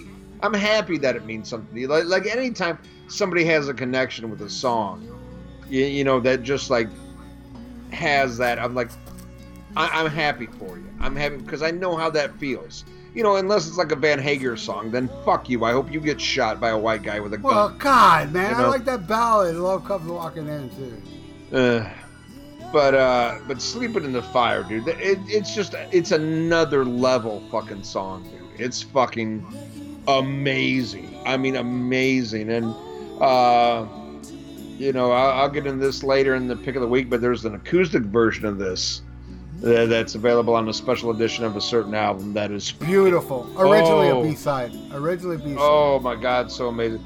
But uh, you know, and it, it's proof that a, a good song is a good song is a good song, whether it's it's electric or acoustic or whatever. And this is, I mean, to me, this is a masterpiece that he wrote. I mean, it, it's just fucking phenomenal. You know, this this is something that I would, uh, you know, like so, somebody who doesn't even like metal. You know, I would say, hey, listen to this song. You know, just somebody who likes music, just just listen to the song for what it is. And I, I think like a true lover of music would get what this is musically, would get what it is lyrically. It is just a uh man, I, I know I'm hyping it up so much. I don't know if it's my favorite song, but god damn it's fucking up there. I mean, this is just it, it's a masterpiece. It's a it's a Blackie Lawless masterpiece. You can take that fucking Crimson Idol shit, shove it straight up your fucking ass. That's some bad fucking Who bullshit. Uh, this is a fucking Blackie Lawless masterpiece, and uh, I wish he would write another one like this, but uh, so far it ain't come down the pike. Uh, you know the, the that whole "Keep Holding On" song. I mean, yeah, you are right. It's uh, I, I you know, and, and, and here's a little pussy moment for me. Uh, Doctor Pussy now talking. Right. Uh, I I did I did really fall for a girlfriend I had, and uh, she she just lost you know her interest in me, and it really fucking hurt. And it was around this time. I mean, maybe two years prior, a year or two. And I remember Right. hearing this song, and and and there's a line in the song that says, you know, I'm lost and can't, uh, you know, I'm lost and can I hold you one more time? I guess me holding you was holding you down. It really, oh, it really fucking struck a nerve with me, and I just love how just depressing it is, and it really did. Right. just- Right, right, right. No, and I get that, man. And hey, I, I, I got that same cunt in my life, but uh, oh boy, if you would have heard this song then, a couple months back, I think you'd like it more. right. But but I, I'm I'm just saying from a, an objective point of view. You, you know, you really. I, I, I mean, honestly, I, I mean, I understand people have certain emotional attachments, but detach away from that and compare that song to "Sleeping in the Fire." I mean, it's. I'm sorry. Well, sleep, sleep in the fire rocks. yeah, it's not. know? It's night and day, dude. I keep mean- and ho- keep holding on is just ballad from beginning to end. It's Hey, very soft. I, I, I, I love Forever Free, and you don't like that song. yeah, yeah, but that song rocks too in the middle. This one is just, it's just mellow the whole way through. Yeah. And yeah, I don't like, uh, but I mean, uh, I can understand uh, liking that song. I mean, that song has its elements, but I just don't think it's a good song. No, no, and I, and I hear with that, and it's a song like I don't have an emotional attachment because the song is about a girlfriend who died. You know, I don't have a girlfriend who died or whatever, but I, I, I like the song. I, I think it's a, it's a well written ballad. Well, But- this girl didn't die. This is not the one that died. Right, but she should have died. Fuck her for leaving you. No, no, man. I I still, I still, uh, I, you know, I'm not in love with her anymore. I mean, I still have this affection for what we had. Hey, we're not talking about you. We're talking about me. I hope she, Oh, okay. I hope Uh, she fucking dies because I I'm love just you. saying, man. You know, a lot of a lot of people like you know get upset if somebody loses. Uh, you know, look, I lost my feelings for you, and uh, you know, and uh, she did, and, and it's normal. I, hey, I, I, I've had that happen, you know. Me personally, I, I broke up with girls because I just wasn't feeling it anymore. She felt the same thing. I mean, yeah, of course, she's mentally retarded to fucking dump me. I'm Dr. Fuck. Yeah. But at the same time, you know, You're a like, you know, podcast king. Hey, but you know, man, like like the song says, I guess me holding you was holding you down, so I have to respect that. Yeah. Well, Anyway, let's let's start rocking. The next one, get the bitch on her knees, man. Yeah. Fuck yeah! This was the opening track uh, when I saw them both times. Uh, this opened the, the Asylum show and the and the uh, what do you call um, Quiet Riot show. Um, great, great, great rocking tune. Uh, maybe uh, and and you know what? I think this could have been a great opener for the album too. Oh God, You know? yes. And I love, you know, how just uh, comes out with dancing with danger right until dawn. The sin that you buy and you sell. Fuck yeah. Mom and daddy said, the life that you led, your party, your way straight to hell. Fuck yeah. Love it. On, your your knees. knees. I You shall be. on your knees. You And I fucking need great. on your knees. You shall be. Fuck yeah, this fucking rocks. It's a great fucking song. Great, great tune to put right after fucking uh, Sleeping in the Fire. I mean, uh, you know, it's a great opener f- for live, but I think it would have been a great opener for the album too.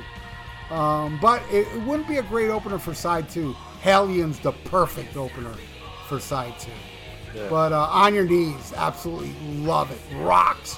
Uh, uh, oh fuck yeah, I agree, man. I love love this fucking song, and unfortunately, this is one uh, where if you see them, you know, nowadays, this is in the medley.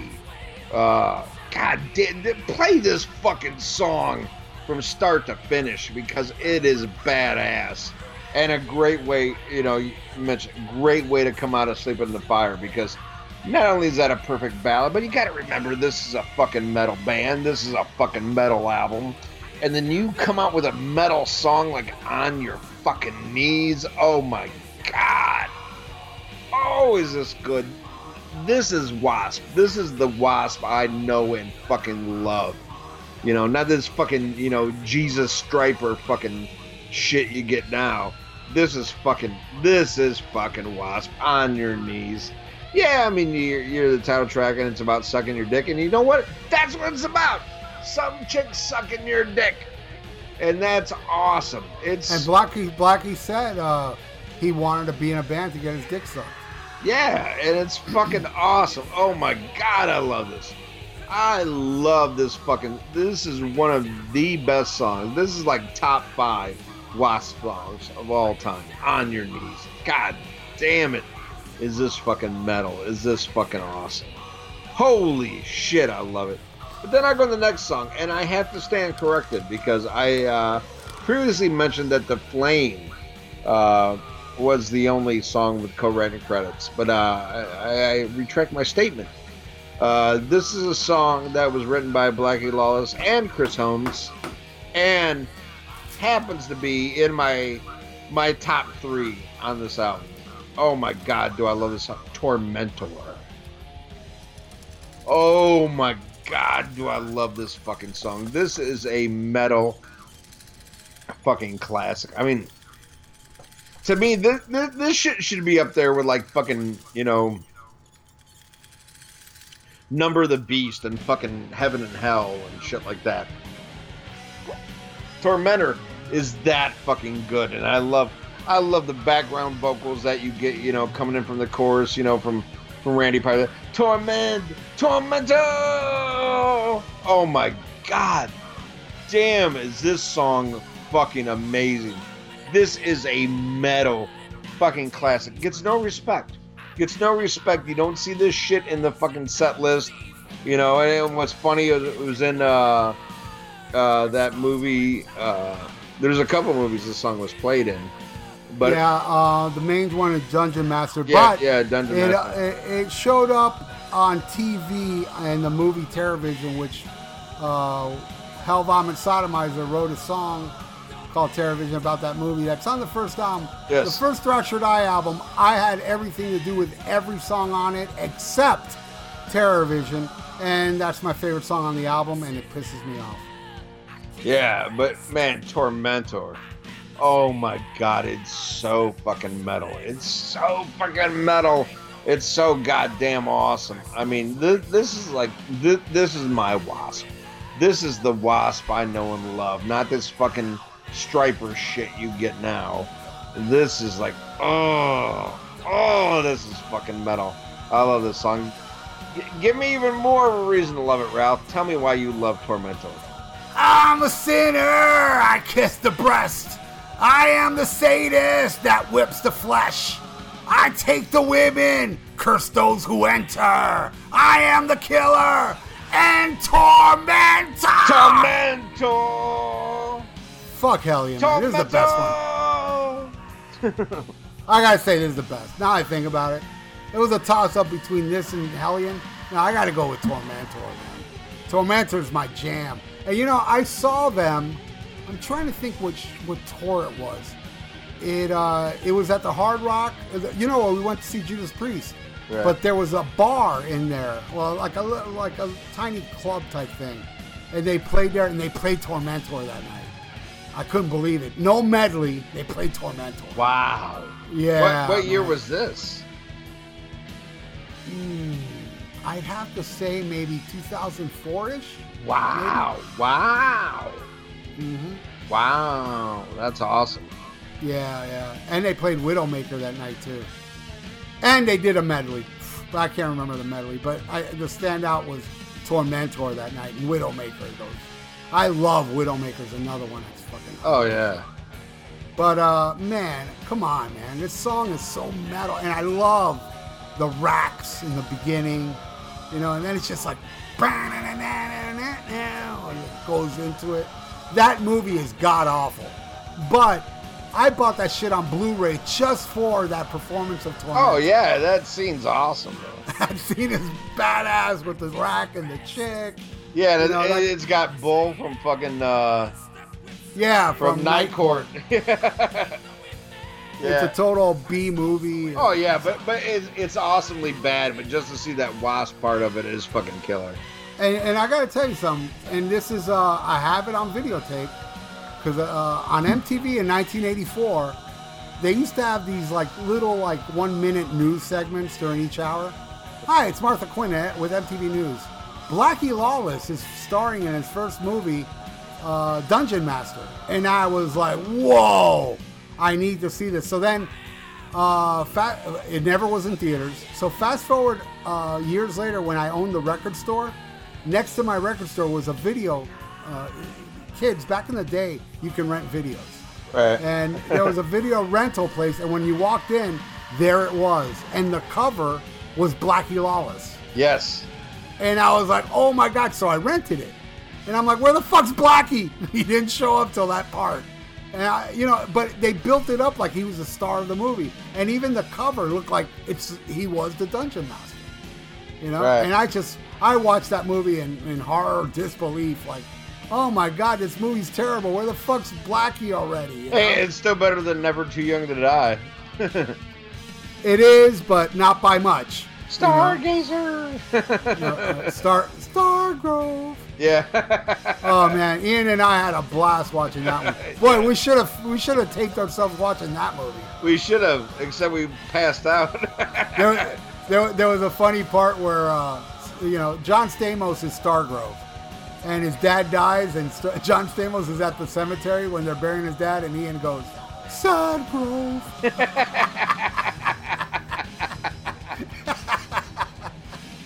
oh, That shit was classic, man. we were high as a kite.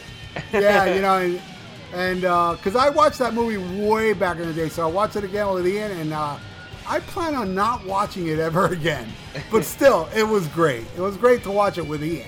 I know. I, I almost want to watch it again with you when we were in fucking Nashville. Just Yeah, well, not, not so soon. We'll do it a few years from now, because you're gonna be my buddy forever, BFF, buddy. I'm. I know you can't see me, but I'm doing the little heart thing with my hand. Uh, the little Justin Bieber thing. Okay, awesome. Yeah, no, no. no, more like a Justin Childers thing. oh, But, oh, uh, oh, that's like a like a Hail Hitler. no, man, it's more like I, I want to suck your cock and gargle your balls. Okay, right on, Uh, total Justin Childers. right on. Hey, now that he's he's my friend again, let's goof on him uh, being a being like anti-hetero. Yeah, he hate he hates heteros. I'm telling you, man, he's so anti-hetero that fucking uh, Greg Barnes got embarrassed and now he's straight. He hates so heteros. He loves both Use Your Illusions. Oh man, remember that shit? what was it? What was it called? A masterpiece, some crappy song off that album? I can't remember. I got that was one of our best episodes. Uh, that was a great episode. Yeah, too bad he sucked on it. But man, we're so good. We carried that shit. Exactly. Nah, he was all right. All right, so uh, last song. Well, technically the last song. The torture never stops. Wow, does this song fucking own? Um, I love that. Suck, suck, suck in on your man. Sub master sucks the juice. I love that shit. Bang, bang, banging in your head. The madman's noose is loose. And you, you cry, but no one hears or cares. And hope's the rope that keeps you tying knots. Dude, come on. What a great way to end this fucking album, man. It's catchy. It's got that catchy type of melody during the verses. And you know, and then like, you know, the the chorus kicks ass, the bridge kicks ass. This this song fucking owns. I love the torture never stops. Oh fuck yeah, dude! Uh, classic way to end the album. Uh, even though I don't think it should end the album, I mean the way it does in its traditional form, I'm more than happy with that, dude. Fucking torture never stops, kicks ass. I mean it fits in with the whole wasp mystique and you know what they're talking about, what they're doing. Oh my god, do I love this song! It, it's fucking metal, dude. It is metal to the fucking core, and uh, you know that's what I love about this album is because it, it, it comes out in '84, which is an important year in metal. There's there's so many great releases, but this isn't something that's trying to like walk the line of commercial metal and traditional metal. It's just like this is a metal fucking album, okay? We're not trying to do a Def Leppard single. We're not trying to do that. We're just being who we are. And god damn, what a way to end it. I love, I love Torture Never Stops. Your masters beat you bloody, still you're running back for more. And every day you lay down and play the whore. I love that part. Reminds me of your mom. Yes, uh, I was going to say that, but you beat me to it. But uh, I will say this. Uh, Your it- mother's a whore. Yes, I, well, that's what I was going to say first. But af- after that, um, you know, you know, to a to a lot of people, especially newer metal fans, the album doesn't end here uh, because if you buy, uh, you know, '98, they did a remastered version of this that starts off with "Animal" as the first track, which initially wasn't on it, but they add on two songs that were B sides uh, from this album. And these songs are so strong that you know we have to mention them. We have to talk about them.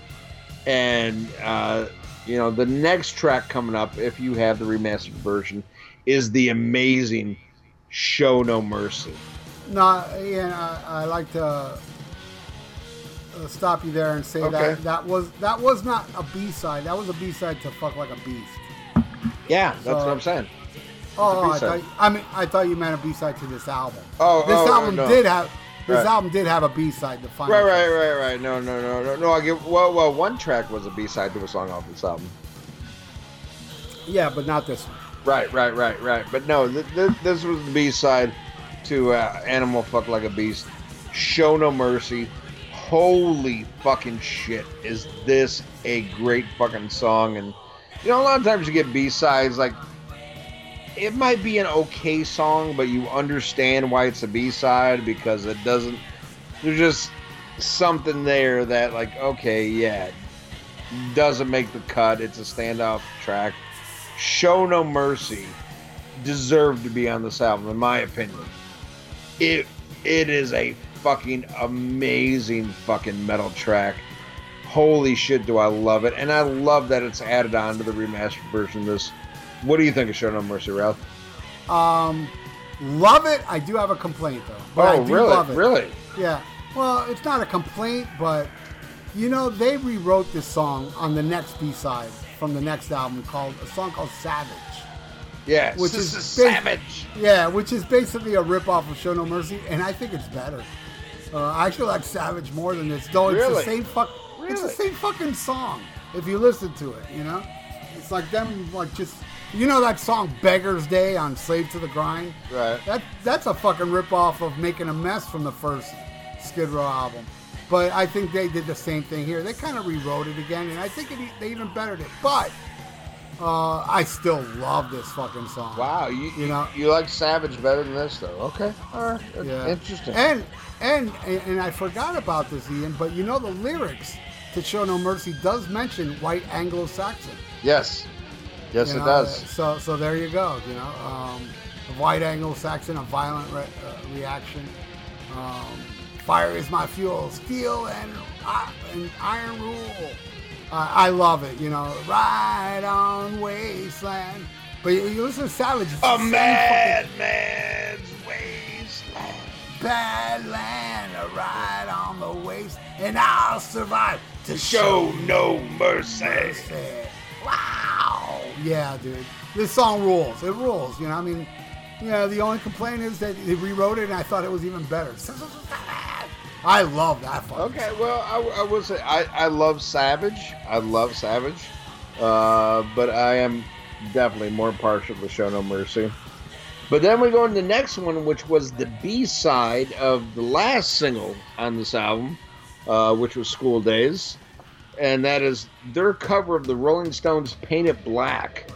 And there's certain bands that I'm like, I, I, I'm just prejudiced to, like you shouldn't cover them because you will never, you know, you'll never top it. You'll never do it better. And I'm talking about like bands like Pink Floyd, uh, the Beatles, the Rolling, The, the Rolling Stones.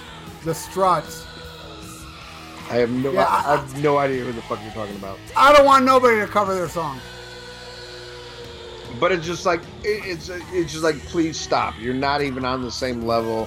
You're never, you know, like just leave it alone. Leave it alone because you can't do it. Well, Wasp proved me wrong here because I think Wasp does an amazing cover of Paint It Black, which is already a dark song for the Rolling Stones. Uh, like musically, I know there's like you know there's sitar and all this stuff in there that that makes it sound like not necessarily happier, but like a more uh, musical song than what it is. But lyrically, it's always been a very dark song, a very dark, dark horse in the Rolling Stones catalog. But what Wasp does to this, what Blackie Lawless does to this, is it, it just it sucks all the darkness out of it and brings it to the forefront. And they do an amazing, amazing cover. Like this is one like okay, this in my opinion is an amazing cover. Like something that deserves to be like, okay, you you you did put your own stamp on this. Much like I feel like what Van Halen did with "You Really Got Me." I I think it's that good that Wasp did that with with Paint It Black. I th- I think this is their like "You Really Got Me." They did it. They reinvented it. They made it metal. They did it their own, and it kicks fucking ass. What do you think of Paint It Black? Bro. Yeah, man. Um, it, what I love about covers, this is the to me covers. My favorite covers are the ones that don't sound like the originals. Right. You know, because uh, you know, like um, uh, all along the Watchtower is a great example.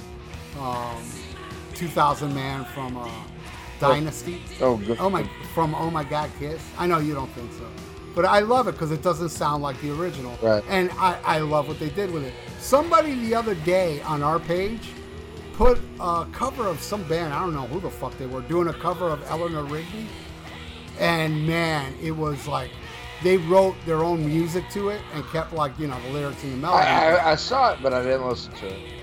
I listened to it. I thought it was fucking fantastic. Though I didn't like the singer, but I fuck it. You know, uh, fuck it. You know, it, what the, if they would have got a cool singer to do it? I would have been, you know, mega impressed. But I am still mega impressed with how the band did it. Well, this song, dude. I mean, you know, Mick Jagger goes, mm, you know, and Blackie goes, ooh. That's probably the only close thing, but still Blackie does it different. No, I don't think it's better. Uh, I do prefer the Stones version, but this song is so badass and so well educated and uh, executed, and um, I just love the way he did it. I loved it so much. I made a video for it, and you got to see it.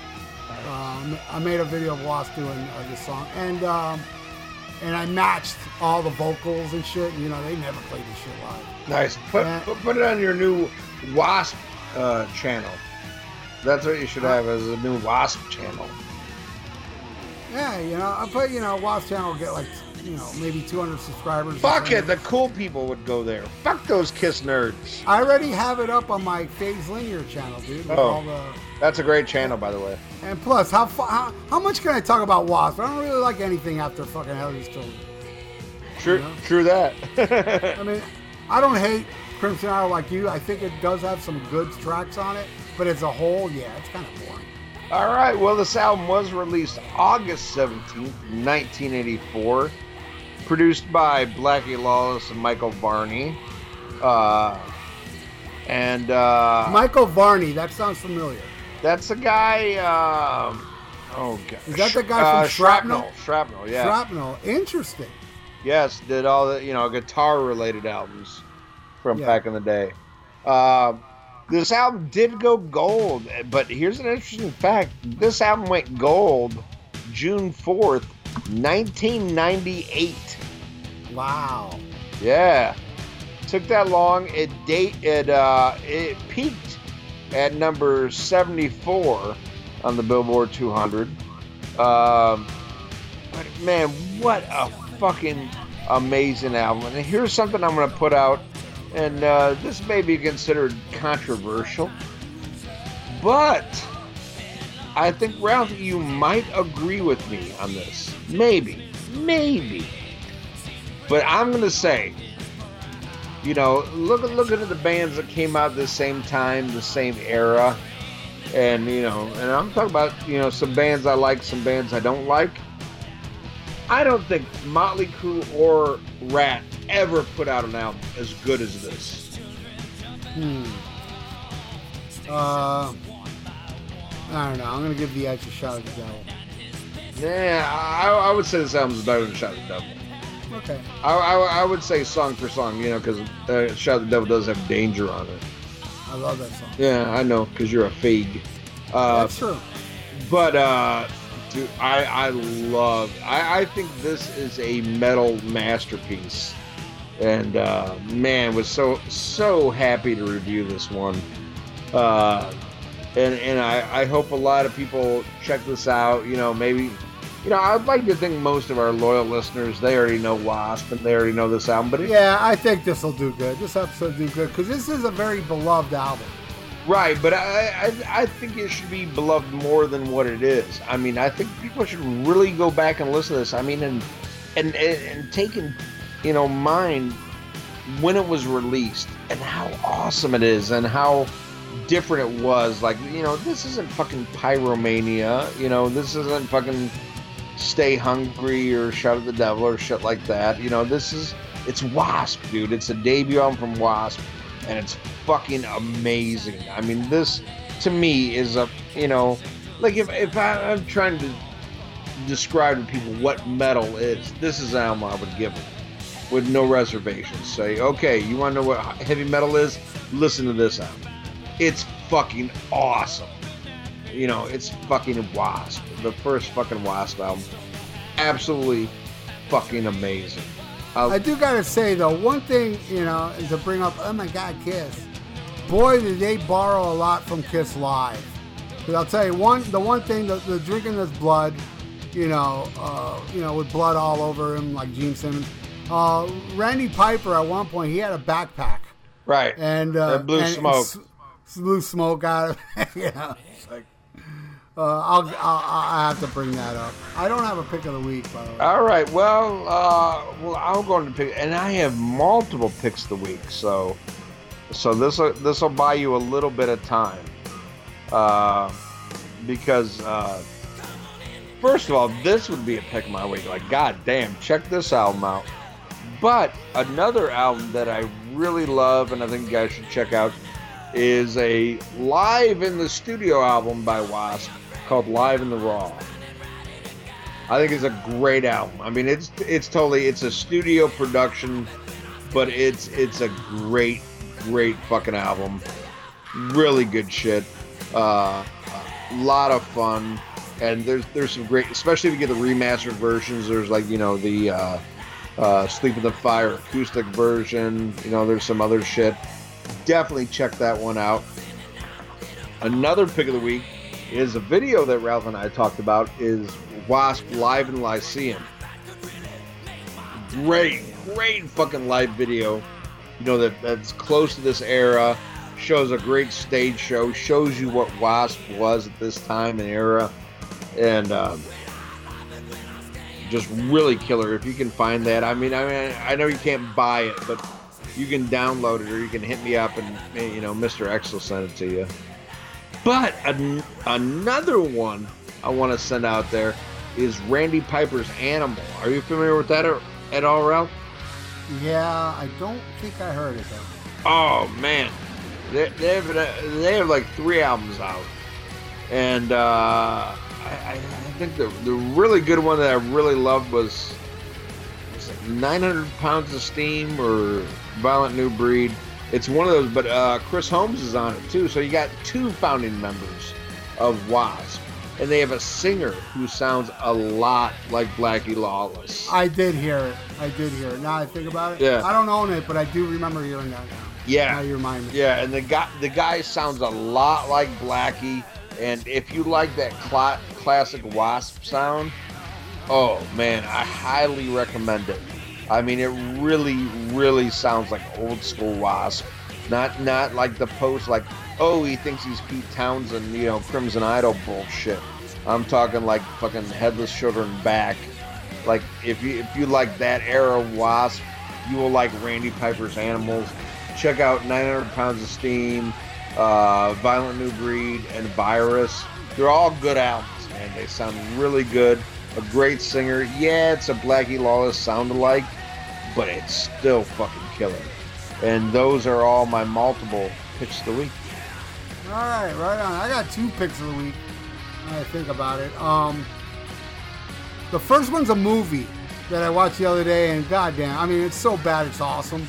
Uh, Chuck Norris, Invasion USA. Oh, horrible. I love it. Love that fucking the best line in the movie when the guy came in to kick Chuck Norris's ass, and he goes, "Hey, you better leave, or I'm gonna hit you with so many lefts, you're gonna beg for a right." I saw that shit in the theater. Me, me too. And you know where I saw it at the Hollywood at the Ch- uh, Chinese Man's Theater in California. Oh, wow. And uh, look how cool this is. I was smoking a joint in the theater watching it, and one of the ushers came up to me going, um, uh, "You can't smoke in here." I said, "Oh, okay." I turned out. You didn't kick me out. but anyway, yeah, that's my first pick. Uh, my second pick of the week is uh, it has to do with Wasp actually. Uh, back in 2010, there was a band that opened for Wasp called Thrash or Die, and and they were it, it was during the Poser Holocaust era. So uh, I am uh, my pick of the week is Poser Holocaust from Thrash or Die. You can get it at Amazon. It's out of print, by the way, but you can still get it. It's still available online, but once those run out, they're gone forever. Because, you know, some past members think I'm a thief, so I said, okay, I'll, I'll put it out of print. You know, so that way you guys can stop saying I'm I'm taking money from you guys. Yeah. No, I, So- I, I love that album. That was, uh, Thank you. you know, because there's so many different lineups and different eras of Thrash or Die. Yeah. That was the one. Uh, the guitar player was uh, Ladyboy Fuck Me Guy. Oh, he was on both albums. Oh, okay, okay. He was on both those. Good Me guitar, cool good now. guitar player though. Great guitar player. Uh, The riffs he came up with, and uh, you know, it has uh, TerraVision, and uh, I absolutely love. Uh, I love his playing. It had that song about the king of the pit. Uh, Mosh Pit Messiah. That's a song about Jesus coming back from the dead, and and uh, what is it? He, he's back from the dead to show you his boss. He's had it up to here with the upside down cross. Be prepared to be pummeled by the holy fist. Jesus is back, and this time he's pissed. And then the last the last verse says, goes to Norway on Halloween, infiltrates the black metal scene, ties up church burners in barbed wire, and then he casts them on fire. He will he will forgive you if you will repent, or he will bash your face with cement. And then it says uh, something, uh, respect him, uh, it's his command, or he'll watch you die through the hole in his hand. Man, am I a genius. oh, by the way, I, I sing for Thresh Die. I forgot to mention that. Oh, I didn't know that. That's you. Yep. That is me. Awesome. All right. Everybody think it's everybody think it's the puppet, but no, it's me. All right. Well, now it's time to go into fan of the week, and fan of the week is a long-time listener, Mr. Eric Jordan, RMCP. Uh, man, what a fucking picky pick he picked this week. This guy has been around forever, and uh, you know, you heard earlier in the episode, you know, why he has the name he has, and how fucking awesome that is. And uh, man, he, he did what he had to do to donate. He donated two separate donations because, hey, man, life happens, and sometimes you got the money, sometimes you don't. But he did what he had to do. to add It up to a fucking amazing episode, and that just speaks out to what an amazing uh, listener of the show he is, man. He did what he had to do, but he paid for it, and he got, in my opinion, one of the greatest episodes we ever did. I think we did a really good one this week. Oh yeah, a lot of love, a lot of love for this album. Yeah, and, and a lot, a lot of love for Eric too, brother. And and, and, and he's a muscle guy too, man. This guy, he might give uh, TikTok man a run for his money. I might like, to, Ah. I might like to see a UFC fight between him and, and TikTok man. Yeah, I never went through his pictures. Though I gotta say this about him, and I'm saying it very respectful. Um, he's got a hot ass girlfriend. Wife now, he's married. Well, he's got a hot ass wife. Yeah. She's hot. Yeah, yeah, but you should have seen the ugly whores he was dating before he listened to our show. Well, they were whores, so they ain't ugly. Yeah, yeah, yeah, yeah. No, but uh, but I mean, like it was like bottom of the barrel. But then he started listening to our show, and look what he ended up with. Yep, very cute girl. I mean, adorable. How awesome is that? That people really win on the Rock and Metal Combat podcast. True story. Yeah. I get hot chicks too, bro. Hell yeah. All right. Well, thank you so much, Eric, for requesting this episode, man. It, this was truly a pleasure and uh, one we were excited to do. And thank you so for years of dedication to this show, man. It means everything. But what's coming up next week? Fuck, it ain't even next week. What's gonna come up in a couple days? I don't know. I don't know. I'm, I'm gonna scroll through all these fan paid episodes, and uh, you know, Ralph and I are getting ready to head to Nashville. So we're gonna scroll through, and if we can find something like real quick, we can knock out. You'll get another episode in, in the next couple of days. If not, you've got this one to listen to multiple times because this episode is so awesome. It requires multiple listens. But next week, or in the next couple days, And you never know. Uh, for those, uh, subscribe to the Rock and Metal Combat Podcast YouTube page. Maybe we'll do some uh, live streaming on there while we're in Nashville. yeah, oh yeah, Maybe we will. we'll do something. That'd be that'd be a great idea. dude. Yeah, well, Some behind the scenes shit. oh yeah. There, there's well, you know, there's gonna be some crazy shit going on. But uh, find out next week or in a couple days. Find out how we murder Bushy. on the Rock and Metal Combat Podcast. Smorgasbord. What do you say? Eric, What do you say? huh? Huh? What do you say? Sh- Shm- Schmack 'em a god. Smorgasbord. Smorgasbord. That's next week on the Rock and Metal Combat Podcast.